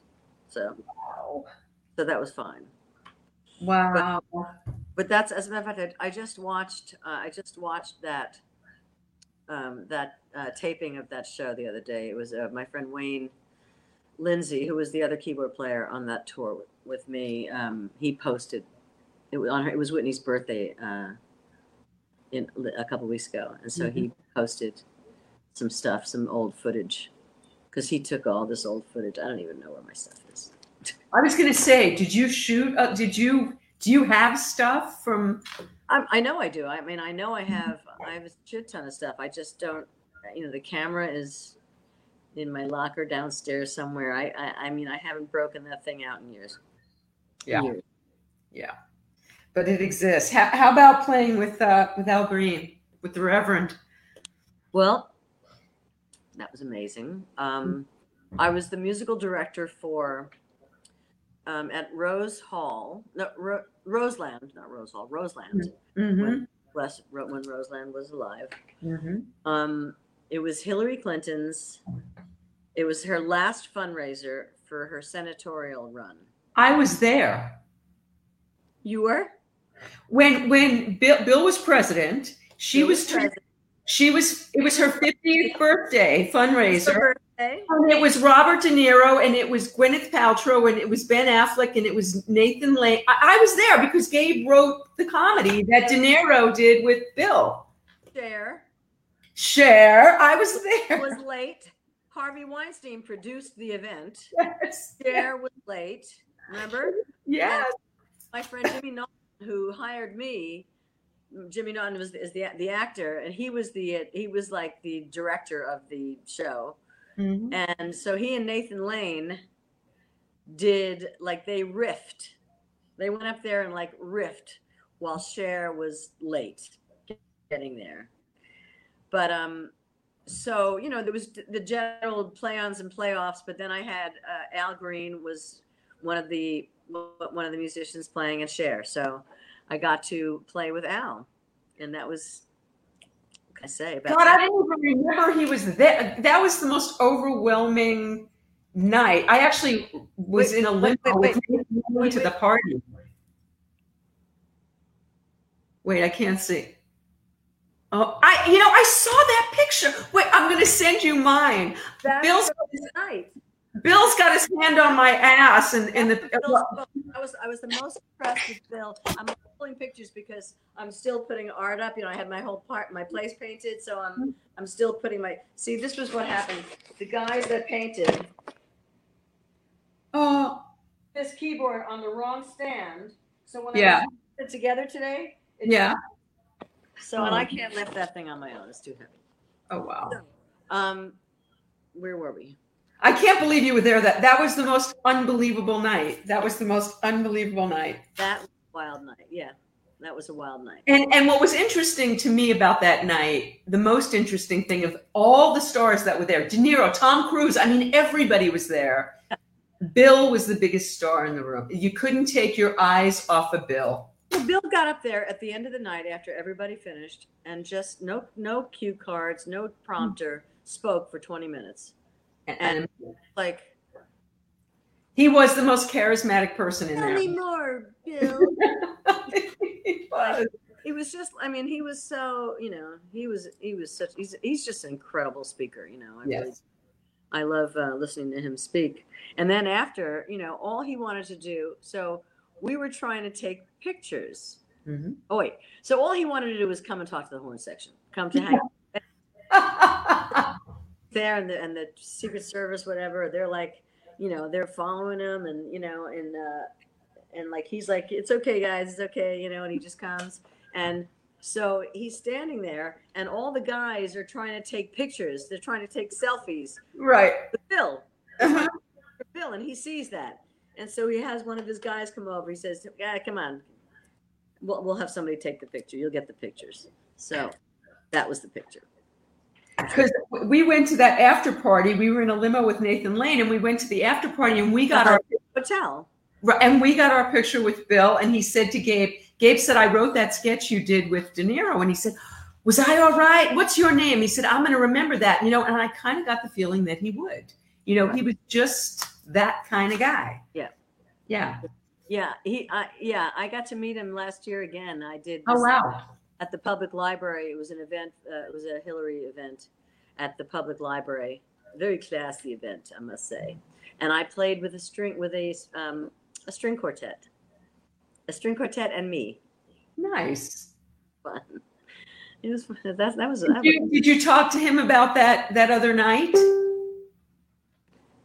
no, Mhm. no, we didn't have a whole lot of time to chit chat. You know, it was basically we were waiting for them. We just wanted to get a picture, and we, you know, we have a picture. I have that. I don't know why I should have sent you that one, um, but we got a picture that night. We were all in gowns. We were all dressed up. It was fun. Well, yeah, that was that was a pretty amazing night. That's that's an amazing thing. Uh, So, okay, so what what is it like uh, going from clubs and, and big concerts to playing on Broadway and doing the same show night after night? What what, what was that like for you? I know Well, you, I, I mean, the only shows that I ended up doing night after night were shows that I liked. okay. can go and try to sub on every show, and I can't get arrested on Broadway. Nobody will hire me. What is They- that? All, all of well, you know, it's like they have their people that have Mhm. have their people. I mean, I know they all know me. I've spoken to them. I write them all letters twice a year, my Mhm. biannual letter saying, "Hey, I just want you to know I'm I'm in town, and I, you know, if anything, I, I want to get. I would like to get involved with a show on the ground from the ground up. I don't want to go and sub every show on Broadway, and I I, don't have the patience for that. So, Right. you know, when I did Color Purple, you know, that was just, you know, a blast. I did, you know, once in a while. Sometimes I did it for like a, you know, a couple of weeks in a row, and that was super fun. And then I did Waitress. Um, I did Waitress, I think like 10 days for like 10 days How long ago? uh, in 17. My daughter got to go on this. They do that karaoke thing once a month. Were you there for any? Did they do that when you were there? No, but I, I heard about it. and she got pulled up and she got to my daughter's a went to Tisch she wants to do musical theater she got to stand on a broadway stage and sing with them and and Oh, they, they tweeted about her and it was really cool she got Oh, to do that whole thing that's yeah. awesome. Yeah, that Yeah. was a, that was a great show for me because you know both of those shows that I'm talking about were very piano driven. Right. The the music director is the piano player, and the whole band is on stage. So it's you know it's um it was a it was it was right up my alley. Uh, the only reason I stopped I stopped doing it for personal reasons, nothing to do with the, the show. I loved it. I loved. I did it with Jessie Mueller. hmm I did it with the late Nick Cordero. Oh God. That was just a heartbreak. Yeah. But um, so, so I I don't really have leader of the pack. I subbed for Shaffer on Broadway. I didn't do the original down at the bottom line. I just subbed for him on Broadway. hmm So I did it a couple of times. Right. I met Darlene Love. She looked down one night and she saw me playing, and she was like, "Who are you? You know, who's this white girl in the bit?" You know, so that was the beginning of our, you know, our. We had a long, long relationship as well, Darlene and I. Um, you know, I, I worked with her, did put many shows together for her. I was her musical director for a long time, and did and did a couple shows down the bottom line that were written around her. Like we did um, back to a show called Back to Mono, which was the, the making of the Phil Spector Christmas record. And uh, Sonny Bono was on was with us. He did it. Wow. But um, that and that was Darlene, and then we did another show with Darlene, Portrait of a Singer, and and then I did like just shows with her, like at Rainbow and Stars or um, different clubs, you know, just and and theaters. So, Bette, did you get? Did you have a lot of gigs canceled when COVID happened? Did you have a lot of things on the book that got books that got canceled? Like, Mhm. did your life just like, yeah, yeah, yeah. I went from being a, a working musician to a, a non-working musician. But you know, I mean, the business is. I'm, I'm kind of. It's not as shocking for me, you know. I've been watching the, the decline of this business for a long time. This this business has been declining for ten years, so you know, it just sort of put a little rush on things, you know. But I So- don't think I back in some way or other. what do you? What if if you could pick what you would do when things go back to normal? Um, what of all the things you've done? What what what what speaks to you the most now? Like, what would you? Would you want to tour? Would you want to record? Would you want to? What what would? I would only want to tour with a, a I, w- I don't want to tour just for the sake of touring. Mhm. You know, I, I would tour with certain artists that, you know, that that I think that I would enjoy the music and that I would that I could contribute to the, you know, my sensibilities would contribute to it, and I would so it would be, uh, you know, it would be an enjoyable music experience and plus personal. You know, R- traveling on the road is not always, wow. Laura is now a category five. Oh, God. It, it, we're waiting for the locusts now. There's like what? Oh my God, a frog just hopped in my. There's this. I see frogs are coming in. Um, I think I know that. Oh, we haven't even talked about food yet. I think I know. That, did you write a? book? Have you written some? Uh, did you write a book of some sort? No, To but. I, but I'd like to. Okay, so yeah, You was just- Do you know a book writer? yeah, I wrote a book, Did you write Um, which uh, which Carl Reiner published, and uh, it's called "Don't Jump: Sex, Drugs, Rock and Roll, and My Fucking Mother," and that's the corner of the China Club. Oh, used to good tell job. you. Yeah. Um, but uh, Well, yeah, need, I really, what I'm really excited about doing right now is, you know, if Bonnie Raitt called me and asked me to go on tour with her, I would.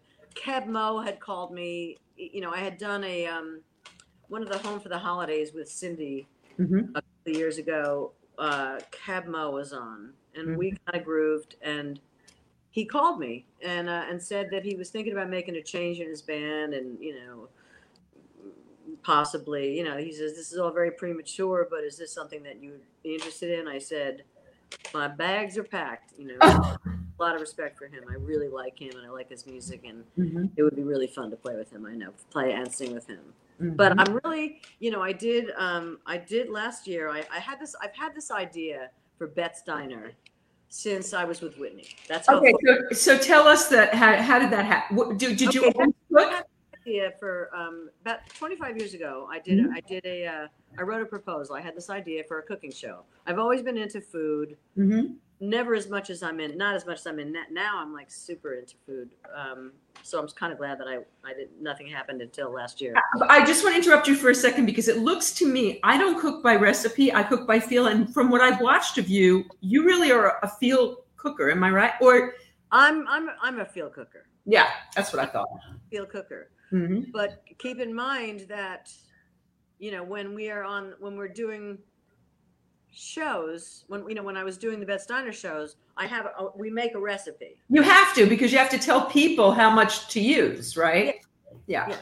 but um so anyway so for those of you who don't know what Bette's diner is Bette's diner was an idea that i had for a, a like a celebrity musical cooking show where i would um, i think one of the working titles that i had was also called dish and then that got taken. But you know basically it was like you know bringing a, a, a my original idea was to bring a you know a musical guest on or a comedian or something you know whatever. But um and I'd interview them and you know we would play some of their music or if they were promoting something play it going to commercials whatever. Was this before Daryl's house? yes. This is yes this i'm talking 25 years ago Okay. so daryl's house wasn't 25 years ago No, but it's it, it's it's it's a long time, but it's not 25 years. Yeah. Well that was when i i never did it then i just wrote a pro- Mm-hmm. Right. proposal Mhm. and then many years later i come back and i meet this last year i'm at um at this desmond child show ben butler was the guitar player and after the show we were hanging out down at the bar and his girlfriend was there kate mccauley and she was I, I told she's a foodie and a photographer and a writer and she loved the idea and so i'm just going to try and make this story this long story very short so Okay. we, so I ended up doing the show, which is I had different people on, and I would I would do my research, and you know, as you've done for me, and you know, I would do it. I do a little little uh, sort of a bio thing for for the for the folks, and I play and I play them on with one of their tunes with something something of theirs, and um, like I had I had Janis Siegel on, I had Mark Rivera on, I had um, Leon Pendarvis. Mhm. Um, so it, I had Telly Leung, who was a big Broadway star, um, and uh, yeah, and it was amazing. So we would cook. You know, they would. i would say to them, "What do you want to cook? You know, is this something you want to learn, or you want to bring in a recipe?" So most people brought a recipe. Uh-huh. Leung wanted to learn how to make shrimp scampi, so I taught him how to make it instead of using pasta, like use like a wild rice. You know, make it just a little. So that was a good episode. That was a good dish too. But so then we'd make a dish, we'd cook, we'd I'd continue to interview them while they're cooking, and I'm helping. And then after that, we you know we camera shot on the food. We take a bite. Mmm, delicious. Now, let's go sing. And then we go over to my white piano and uh, to the piano, and we would do a song. And that's the show. That's Yes, I've watched a few episodes. They're wonderful.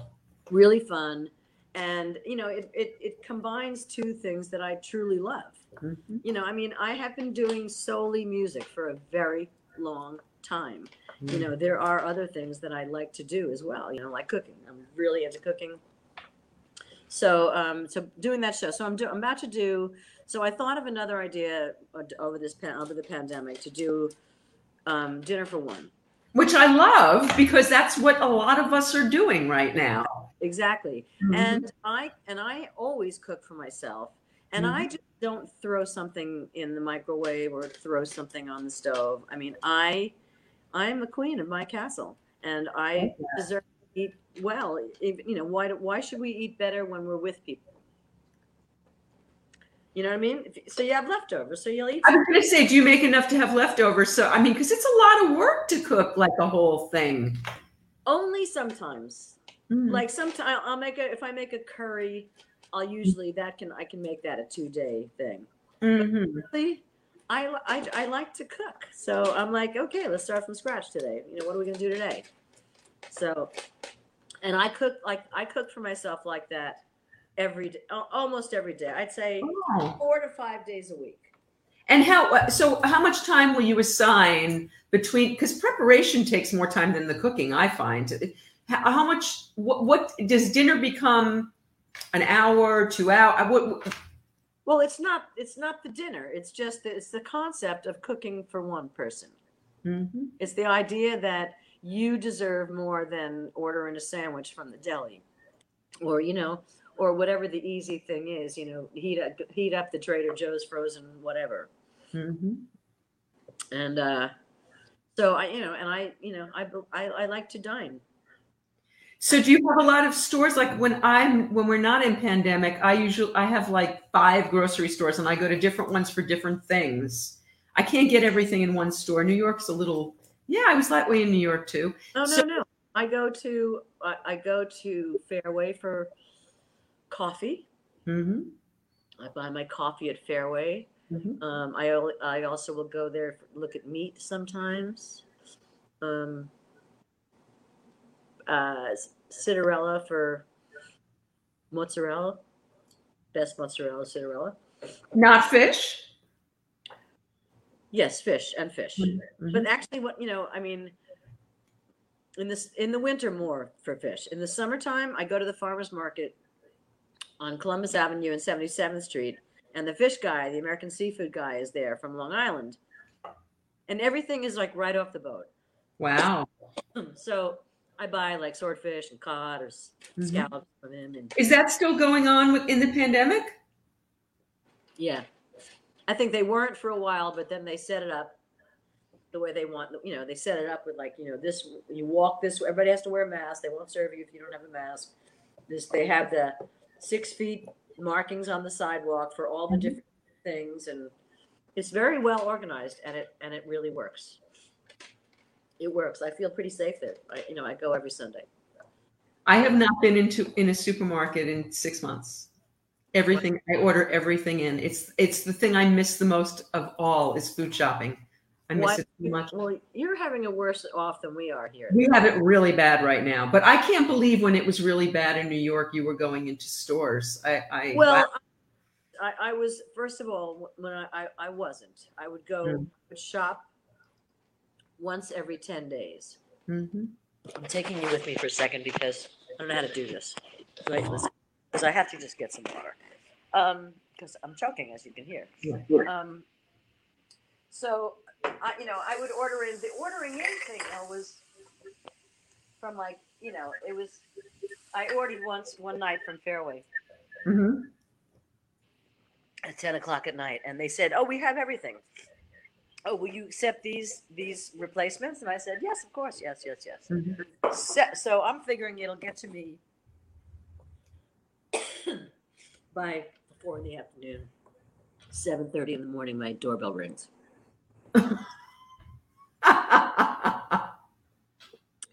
and it's a bag of food with great Gatorade and chicken soup. That's all they brought me. Wow. It was like, I mean, that's what was happening. You weren't getting everything you ordered, Mhm. you know, from anywhere, from Whole Foods. Whole Foods, sometimes you have, you have to wait two weeks for your order. There was a time my mother's only ordered. She's on the Upper West Side, and it was horrible for a long time. But things are much better now, as far as all of that's kind of gotten more normalized. Well. New York is def. I mean, everybody. You still have to wear a mask. You go in Trader Joe's. There's a line. Mhm. As a matter of fact, they just told me that um that they're ending the uh, the all day seniors line. Damn it! You know, I went I went there for flowers tonight, and they- she said, you know, starting Monday, Mhm.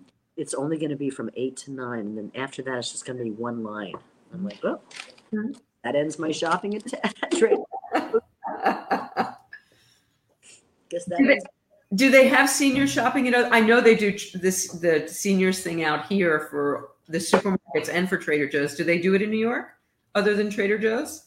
Yeah, they do it at Whole Foods, but I don't, you know, I don't, that's, you know, you have to get up in the morning to go Yeah. Yes, I That's know. one thing that has changed, except for when I had, when I was sick. Mhm. When I was sick, I think I'm having like an allergy attack or something. Mhm. When I was sick, Um, forgot what I was saying. about sh- going shopping. Well, I, I, I, just I don't remember what I was going to say, but I don't remember what I was going to say. I lost my train of thought. You, well, you obviously didn't go out to stores when you were sick. No, my sister brought me food. She came in three times with um, food for me, supplies. She would, I'd leave my trash outside my front door, and uh, she'd take it to the trash and leave my food, and Matt, we'd wave, and she would go, cry and think she because she thought that I was dying. she thought I was going to die. My poor sister thought I was going to die, but I didn't die. Wait, wait, did, did were you afraid of that when you got it? Not at all. Mhm. No, I 'Cause you didn't. You didn't have the lung thing. Had I had that, I would have because I'm very claustrophobic, and I've had, I've had, I've been sick where like I where you get I was so full of mucus at times where like it was like swallowing was hard, breathing was hard, hmm and I'm claustrophobic, so that kind of makes puts me in a panic, and that wouldn't that wouldn't that wouldn't work well for me. Yeah, How am I doing with the eyes? By the way, we've been talking. you're doing. You're doing very well. I'm. I've only been looking at you. I haven't been trying to look into the camera, but it looks like you're looking right into. The, you're looking right into the camera. It's great. You're doing really well. I have no idea. that expertly. Um, so I have a last question for you. So coming out of this thing, and I started to say it before, you do a lot of things. You've done a lot of things. If you had your druthers, what what would you like to keep doing a lot of things? Is there something that re- is really calling to you now? Is there somebody that you'd love to play with? I mean, I, I know you said Bonnie Raitt. Is um, is there uh, Lee Sklar is a dear friend of mine. Is there is there is there somebody that you would love to play with that you have yet to do? Is there is there a project that call is there something you'd love to do coming out of this? Um, I'd love to be able to sell Bette's Diner. And um, so my partner, who's um, who who is just had foot surgery, so she's having has a lot of free time. She's gonna she who shot and edited the whole, the first season of Bette's Diner, so she's going to be she's working on a sizzle reel for me and um and i'm i'd like to shop it you know? I'd like to shop it and try and like maybe to youtube tv or something you know try and try and get it you know? I, I would like i'd like to be able to make money on it Mm-hmm. you know? I'd like to be able to you know turn that into a way of making some money as well you know? 'cause I'm doing two things that i love. So yeah. Sounds that's basically you know um i always you know i also i always have my my african safari which is in the back of my head always go back to africa and actually do a safari and that's at like top of my list is africa and um so i'd like to go to africa um but project wise music wise Mhm. right now i just feel so detached from everything it's hard Mm. to it's hard to Are you doing any um, virtual music with anybody? No, I, not really. I'm not. I mean, I I did. No, not really. I did. I actually worked last weekend. I went up to Connecticut and and recorded uh, with a, a band that I play with. Um, do you know Chris Barnes? I know the name. I don't know Chris. Well, um, so he did. I did a Hokum Blues record that Will actually produced, Mm. and it was me and uh, Will and Jimmy Vivino and Pelton, Shawn Pelton. I know Jimmy. No Will. Um, so anyway, so he won. He we we recorded a Zoom concert, which I don't know when it'll be on, but we did that, and um, that was the first time being in a in a room with musicians in six months, basically playing music, and I was and my hands were really tired on Sunday because we played for basically four hours with very little break, Wow. and I haven't done that since I'm home. You know, Was it, was it fun? It was fun. Yes, of course it was fun. It was, you know, I, I love to play with humans. hmm I mean, it's not as much fun. I mean, like I, I me and the bass player wore masks and that that's you know that's to me that wasn't live playing because we we had no audience. Right. Have you seen this thing? I don't. I guess they're not doing it in New York. How would they? But there's a big drive-in thing going on out here now. I heard about that. Uh, do you know Melanie Taylor? She was a Harlette for a while. I don't know if she Of was when course you. I know Melody. So Melody just did um, uh, a drive-in concert, and she was saying her favorite thing now is horns honking. That's the new clapping, right? Is horns honking. Was it her show, solo show? No, she was uh, singing with someone, and I don't remember who she was singing with. I just watched a video last night. I, I, I don't think I knew the woman who was uh, singing lead. Okay, I got. I'll reach out to Mel and ask her. Um, yeah, It's on Facebook, we yeah. spoke about a month. We actually ta- talked about it a month ago. Um, we're friends. Um, she's a dear girl. Yes, she's terrific. And so, so yeah, so this whole thing about drive-ins are kind of like the thing now. Uh, a lot of people are doing them out in California. Yeah, well, you know, we don't have a whole heck of a lot of drive-ins. No. Well, we didn't hear either, but we will now. But I think they're going to be resurrected everywhere now because Right. it's kind of like safe entertainment. Yeah. Yeah. Mhm. We've got to figure something out because we need entertainment. I mean, people need people need. I mean, I, you know, it's kind of blows my mind that I've never heard any of them talk about like the fact that you know the people of the arts are have been sidelined. I mean, musicians, actors, you know, people that work behind you know stage stage crews. I mean, Mhm. just sidelined. You know, you never hear them talk about. I mean, Mr. Fuckhead would like just to be. You know, he'd like it if there, there were no arts. He doesn't care about arts. He, you know, Yeah. he pull all the money from arts. Pull Mhm. PBS. Mhm. You know, pull pull PBS off the air because he, has no use for it. So if he has no use for it, he doesn't understand. He doesn't see where other people have use for it. So Right. until we get you know we get a, a real human back in office, you know, we'll we'll have we'll have that back. We'll have arts back, or people that care about arts back. Have you been writing um, music during this during COVID? No, Mhm. really, not a lot of music. No, I haven't. I haven't been writing, writing, writing. I, it's weird. No, I mean there are- there are t- there are times when I'm when I wake up and I'm motivated. Mhm. Um, before I got sick, I was super motivated. When the lock when the lockdown first happened, I was super motivated. And and after I was sick, like immediately after I was sick, I was practicing. I was getting up. I was practicing every day. I was taking Spanish lessons, working out on the with the you know working out. Now I screwed myself because I bought a new coffee table that can't move. So the other one I was able to move, and so I could just put it all on the, on the big screen TV, and I could. So now I'm a little compromised, but um, I've got it all worked out. But um, you know, some days I'm motivated, and some days I'm just not. You Mhm. know, and that's that's one area where I wish that I lived with somebody Mhm. because I would be motivated by seeing somebody else get up in the morning and not go make coffee and get back to bed. Okay, we haven't even talked about this.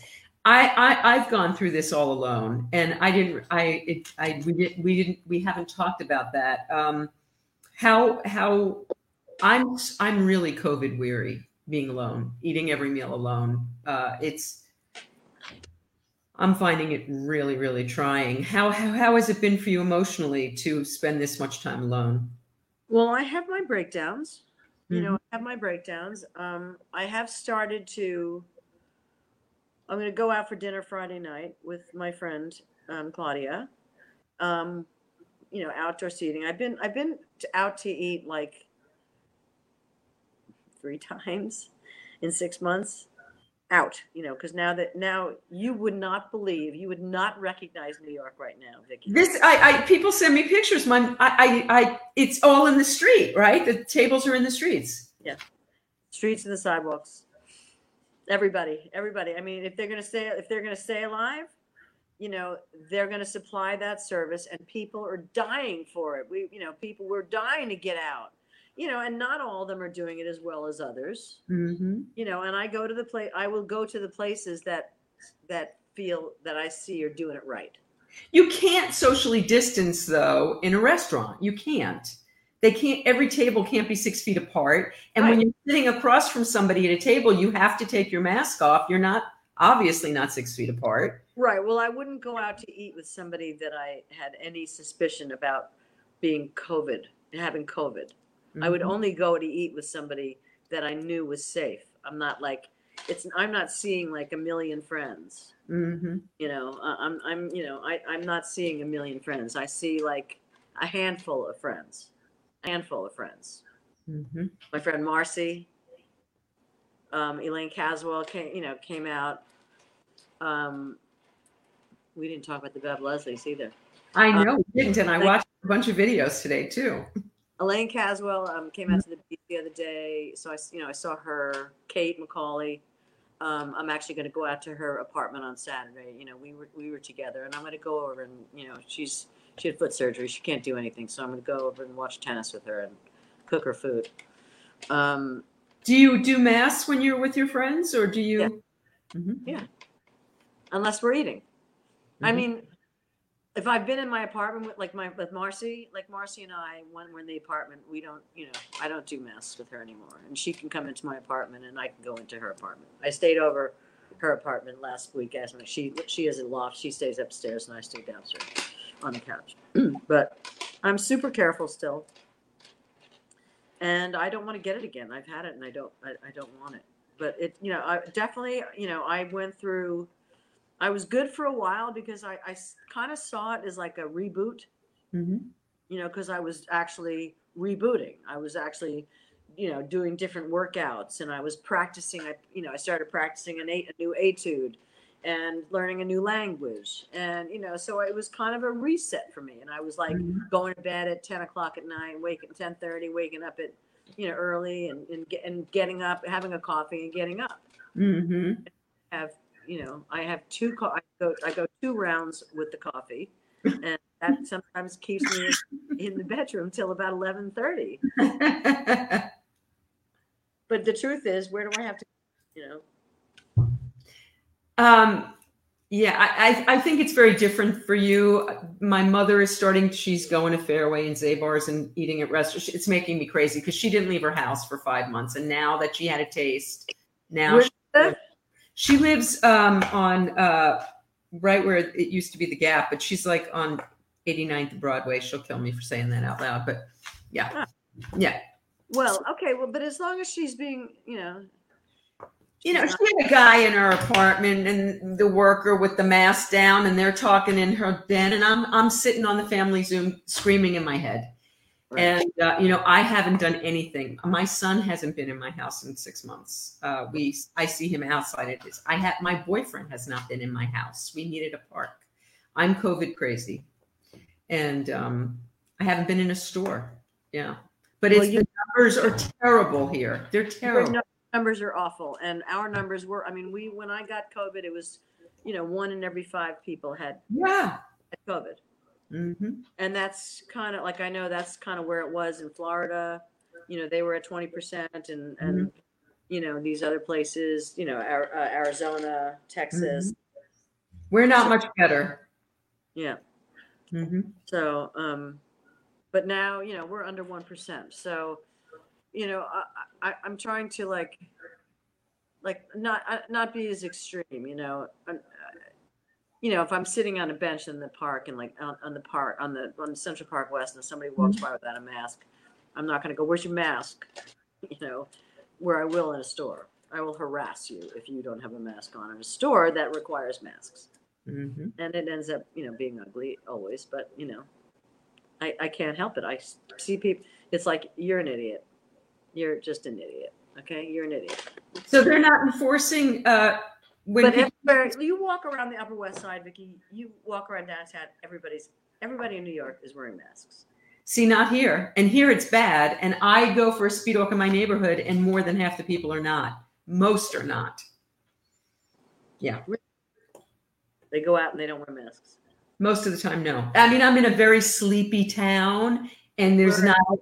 It, uh, it's I don't even say it on here, but I'm Glendale adjacent, but it's a foothill town, small town, and most people don't wear masks, and um, they have to in the stores, I guess. But I, yeah, it's all freaks me out. Yeah. Yeah. I, I, I'm immune compromised. I have high antibodies anyway. I got got diagnosed with Hashimoto's right before this happened. oh, So normal antibody count is 50 and mine was over a thousand. So I'm the kind of person that if God forbid I were to get it, um, it your own body tends to attack you know, it attacks the virus. And so I'm already so antibody crazy that it's scary for me. Yeah, you can't mess around. You know, people that are vulnerable just can't mess around. Older Yes. people, people with heavy And I'm old. men who are heavy, Hmm. um, you know, just you're just diabetes. It's like it's no it's no joke. It's not no joke. Yeah, and you see a guy like a vibrant guy like Nick, who's 41 years old, healthy as a hog, you know, got it. They don't even know how he, you know, man doesn't even know how he got it, and you know, I saw him Bullets Over Broadway. He was wonderful. mm, yeah. Um, well, Bette, this has been, you know, I, it's so funny because I, I've been Bette aware since the 80s. I mean, I, I know I met you with Conti and everything, and I've seen you on Facebook over the years, but this is the first conversation we've I ever know. had. I know. So um, Next time I come, we're gonna hang out. I, I can't wait. I would love that. Can fly and things. Can, will that ever? I, I usually come to New York. I I- my my Facebook memories were all New York up until this year, and yeah, I'm usually there a lot. So this is killer to not. My daughter's there, my mother's there. It's crazy. Oh, your daughter's My daughter works at Tribeca Grill. She's an actress. So she graduated Tisch last year, and and uh, yeah, amazing. And she's getting on a plane to go to Detroit with her boyfriend, who's in the Detroit Jazz Festival next week. And I'm losing my mind. I bought them these crazy masks, and I'm losing my mind. But Got them the visors. I get that. I didn't get them the shield yet. I got them this mask that's like it, you look like you're Darth Vader or something, but it's supposed to be very protective. But Goggles. And got and they have to work. yeah but you know she's 22 they're going to do what they're going to do she gets on the subway i mean it's all have you been on the subway once from se- from 79th Street to 103rd. and how was that experience It was fine. There was hardly anybody on the train. hmm It was before it was before people went back to work. It was like about a month ago. It was when I was trying to get a COVID test. So it was Mhm. about a month ago. Hmm And um and it was, you know, there I mean, the train, I mean, what I hear is other- is that the trains are better than they've ever been. They're cleaner than they've ever been. right You know, they, they don't they're they're closed from one at night to four five in the morning. They clean Mhm. every day, sanitize them, and uh, so apparently they're safer than you know than ever. except what i've heard is that the sanitizing i'm, I'm taking these what this i've heard the sanitizing is all a waste of time because it's really just the air. They need to take the air and pull pull the air out rather than keep the cir- the air circulating within. That that's the secret to to stopping you know to keeping things at bay is sucking the air out. Well, they yeah, well they do have windows in the train, so who knows? I don't know, but I'm not dying to do it. You know, I was volunteering for a while down at uh, Animal Haven, um, down at what, down in Chinatown, and I stopped. Well, they stopped, but you know, I had also I stopped a little earlier just because I didn't feel like I didn't feel good getting in the train and going all the way downtown every day and back. I mean, and every once a week and back. I, I just we've been talking forever but i have to ask you a last question that i didn't even think of what is it with you and big game cats i mean i get the cats but i've seen you with big game cats Big cats, big cat, big lions. Yeah, well, um, when I was in Vegas, I was in Vegas for two years with Bette Midler. mm-hmm. Uh, we had a residency at the Coliseum uh, at Caesars, and I we were going on a break, and I one and there were two things that I I was talking to one of the dressers like after sound check. I said, you know, there's two things that I wanted to do before I left Vegas. I wanted to go to the sanctuary because I had met the Keith Evans, the guy who ran the. Um, do you remember the um, in the MGM Grand? There was a they used to have a glass enclosed lion sanctuary in there. uh-huh uh-huh I, I worked there a lot. I did a lot of shows there. So, um, so I remember I would always go to see the cats and get a picture with the cub and hold so I could play, hold a cub or whatever. And I, you know, got to talk talking to Keith, the owner, and he said, "Yeah, we have a sanctuary. You know, some next time, sometime you can come out." So it turns out that this woman who was the dresser knew them because she and her husband like had a magic act, and they would rent animals from them. and uh, so the next day, I went. I got. I went to the farm, to the ranch, and got to meet them and and got my first uh, tour with the cats, and then when we went on a break for six weeks, came back, and she texted me at one point. She goes, "Don't look now, but when you come back, the day after you come back, we're picking up two cubs that we bought from a breeder." And um, sure enough, so those are Pebbles and Ray Ray that I helped rear from two weeks old to six months old. I really thought we were going to have a Siegfried and Roy uh, story. So, um, how could it be Vegas and big game cats and not Siegfried? And, but it's not. So that's just crazy right there. But yeah, it was uh, it was a privilege to uh, to be that close with these animals. And wow. then uh, they had then my cats, the ones that I helped raise, they had a litter. And so I went out there to see their litter, and there were like hmm. seven of them. It was like, oh my god, it was crazy about those animals. And you're fearless with them? Yes. Wow. Until until until a certain age, you know, until they I mean after you I couldn't yeah, after 6 months old, they're still kittens, mm-hmm. but they know their own strength. Mm-hmm. And their claws get big and they can scratch you and mm-hmm. you know, they don't mean to hurt you, but they can't help it. Right. about them is harmful. Yeah. the teeth. So, all right. So uh, now I have one last question. What are you watching? Are you watching anything on? Uh, have you loved anything that you found? Have you like gotten hooked on anything? Well, I mean, I watched things. I forgot about the stuff that I watched in the beginning. Like, mm-hmm. um, I watched what? What was that? There was that one. I forget what it was called.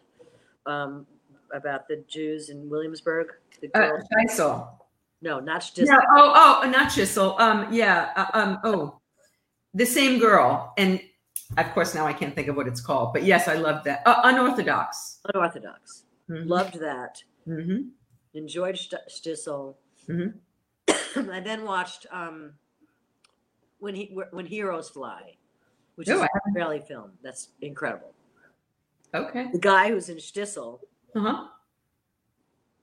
Stars in that, and like, wait till you see him without. I I love him so much. I can't stand how much I love him. He is so fine.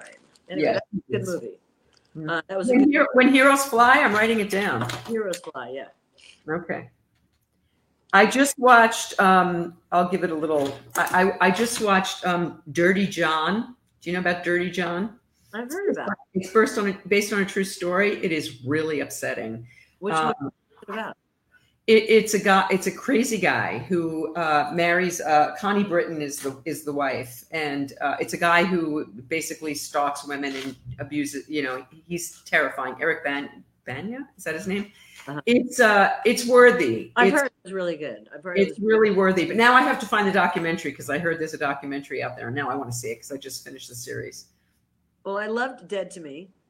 Oh yeah, fabulous. Dead to Me, Mrs. America. Oh, I didn't see that one. Okay.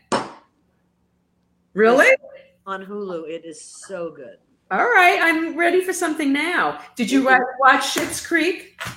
I have. I've watched part of it. I, I know that I ha- I should be watching that. Like you know, everyone was trying to get me to watch Schitt's Creek for year, all these years, and I resisted. I resist, and I got to tell you, I like cried when I got to the end. I I miss them so much that I can't bear it. It was the it's the most joyful thing on the planet. It I can't recommend it highly enough.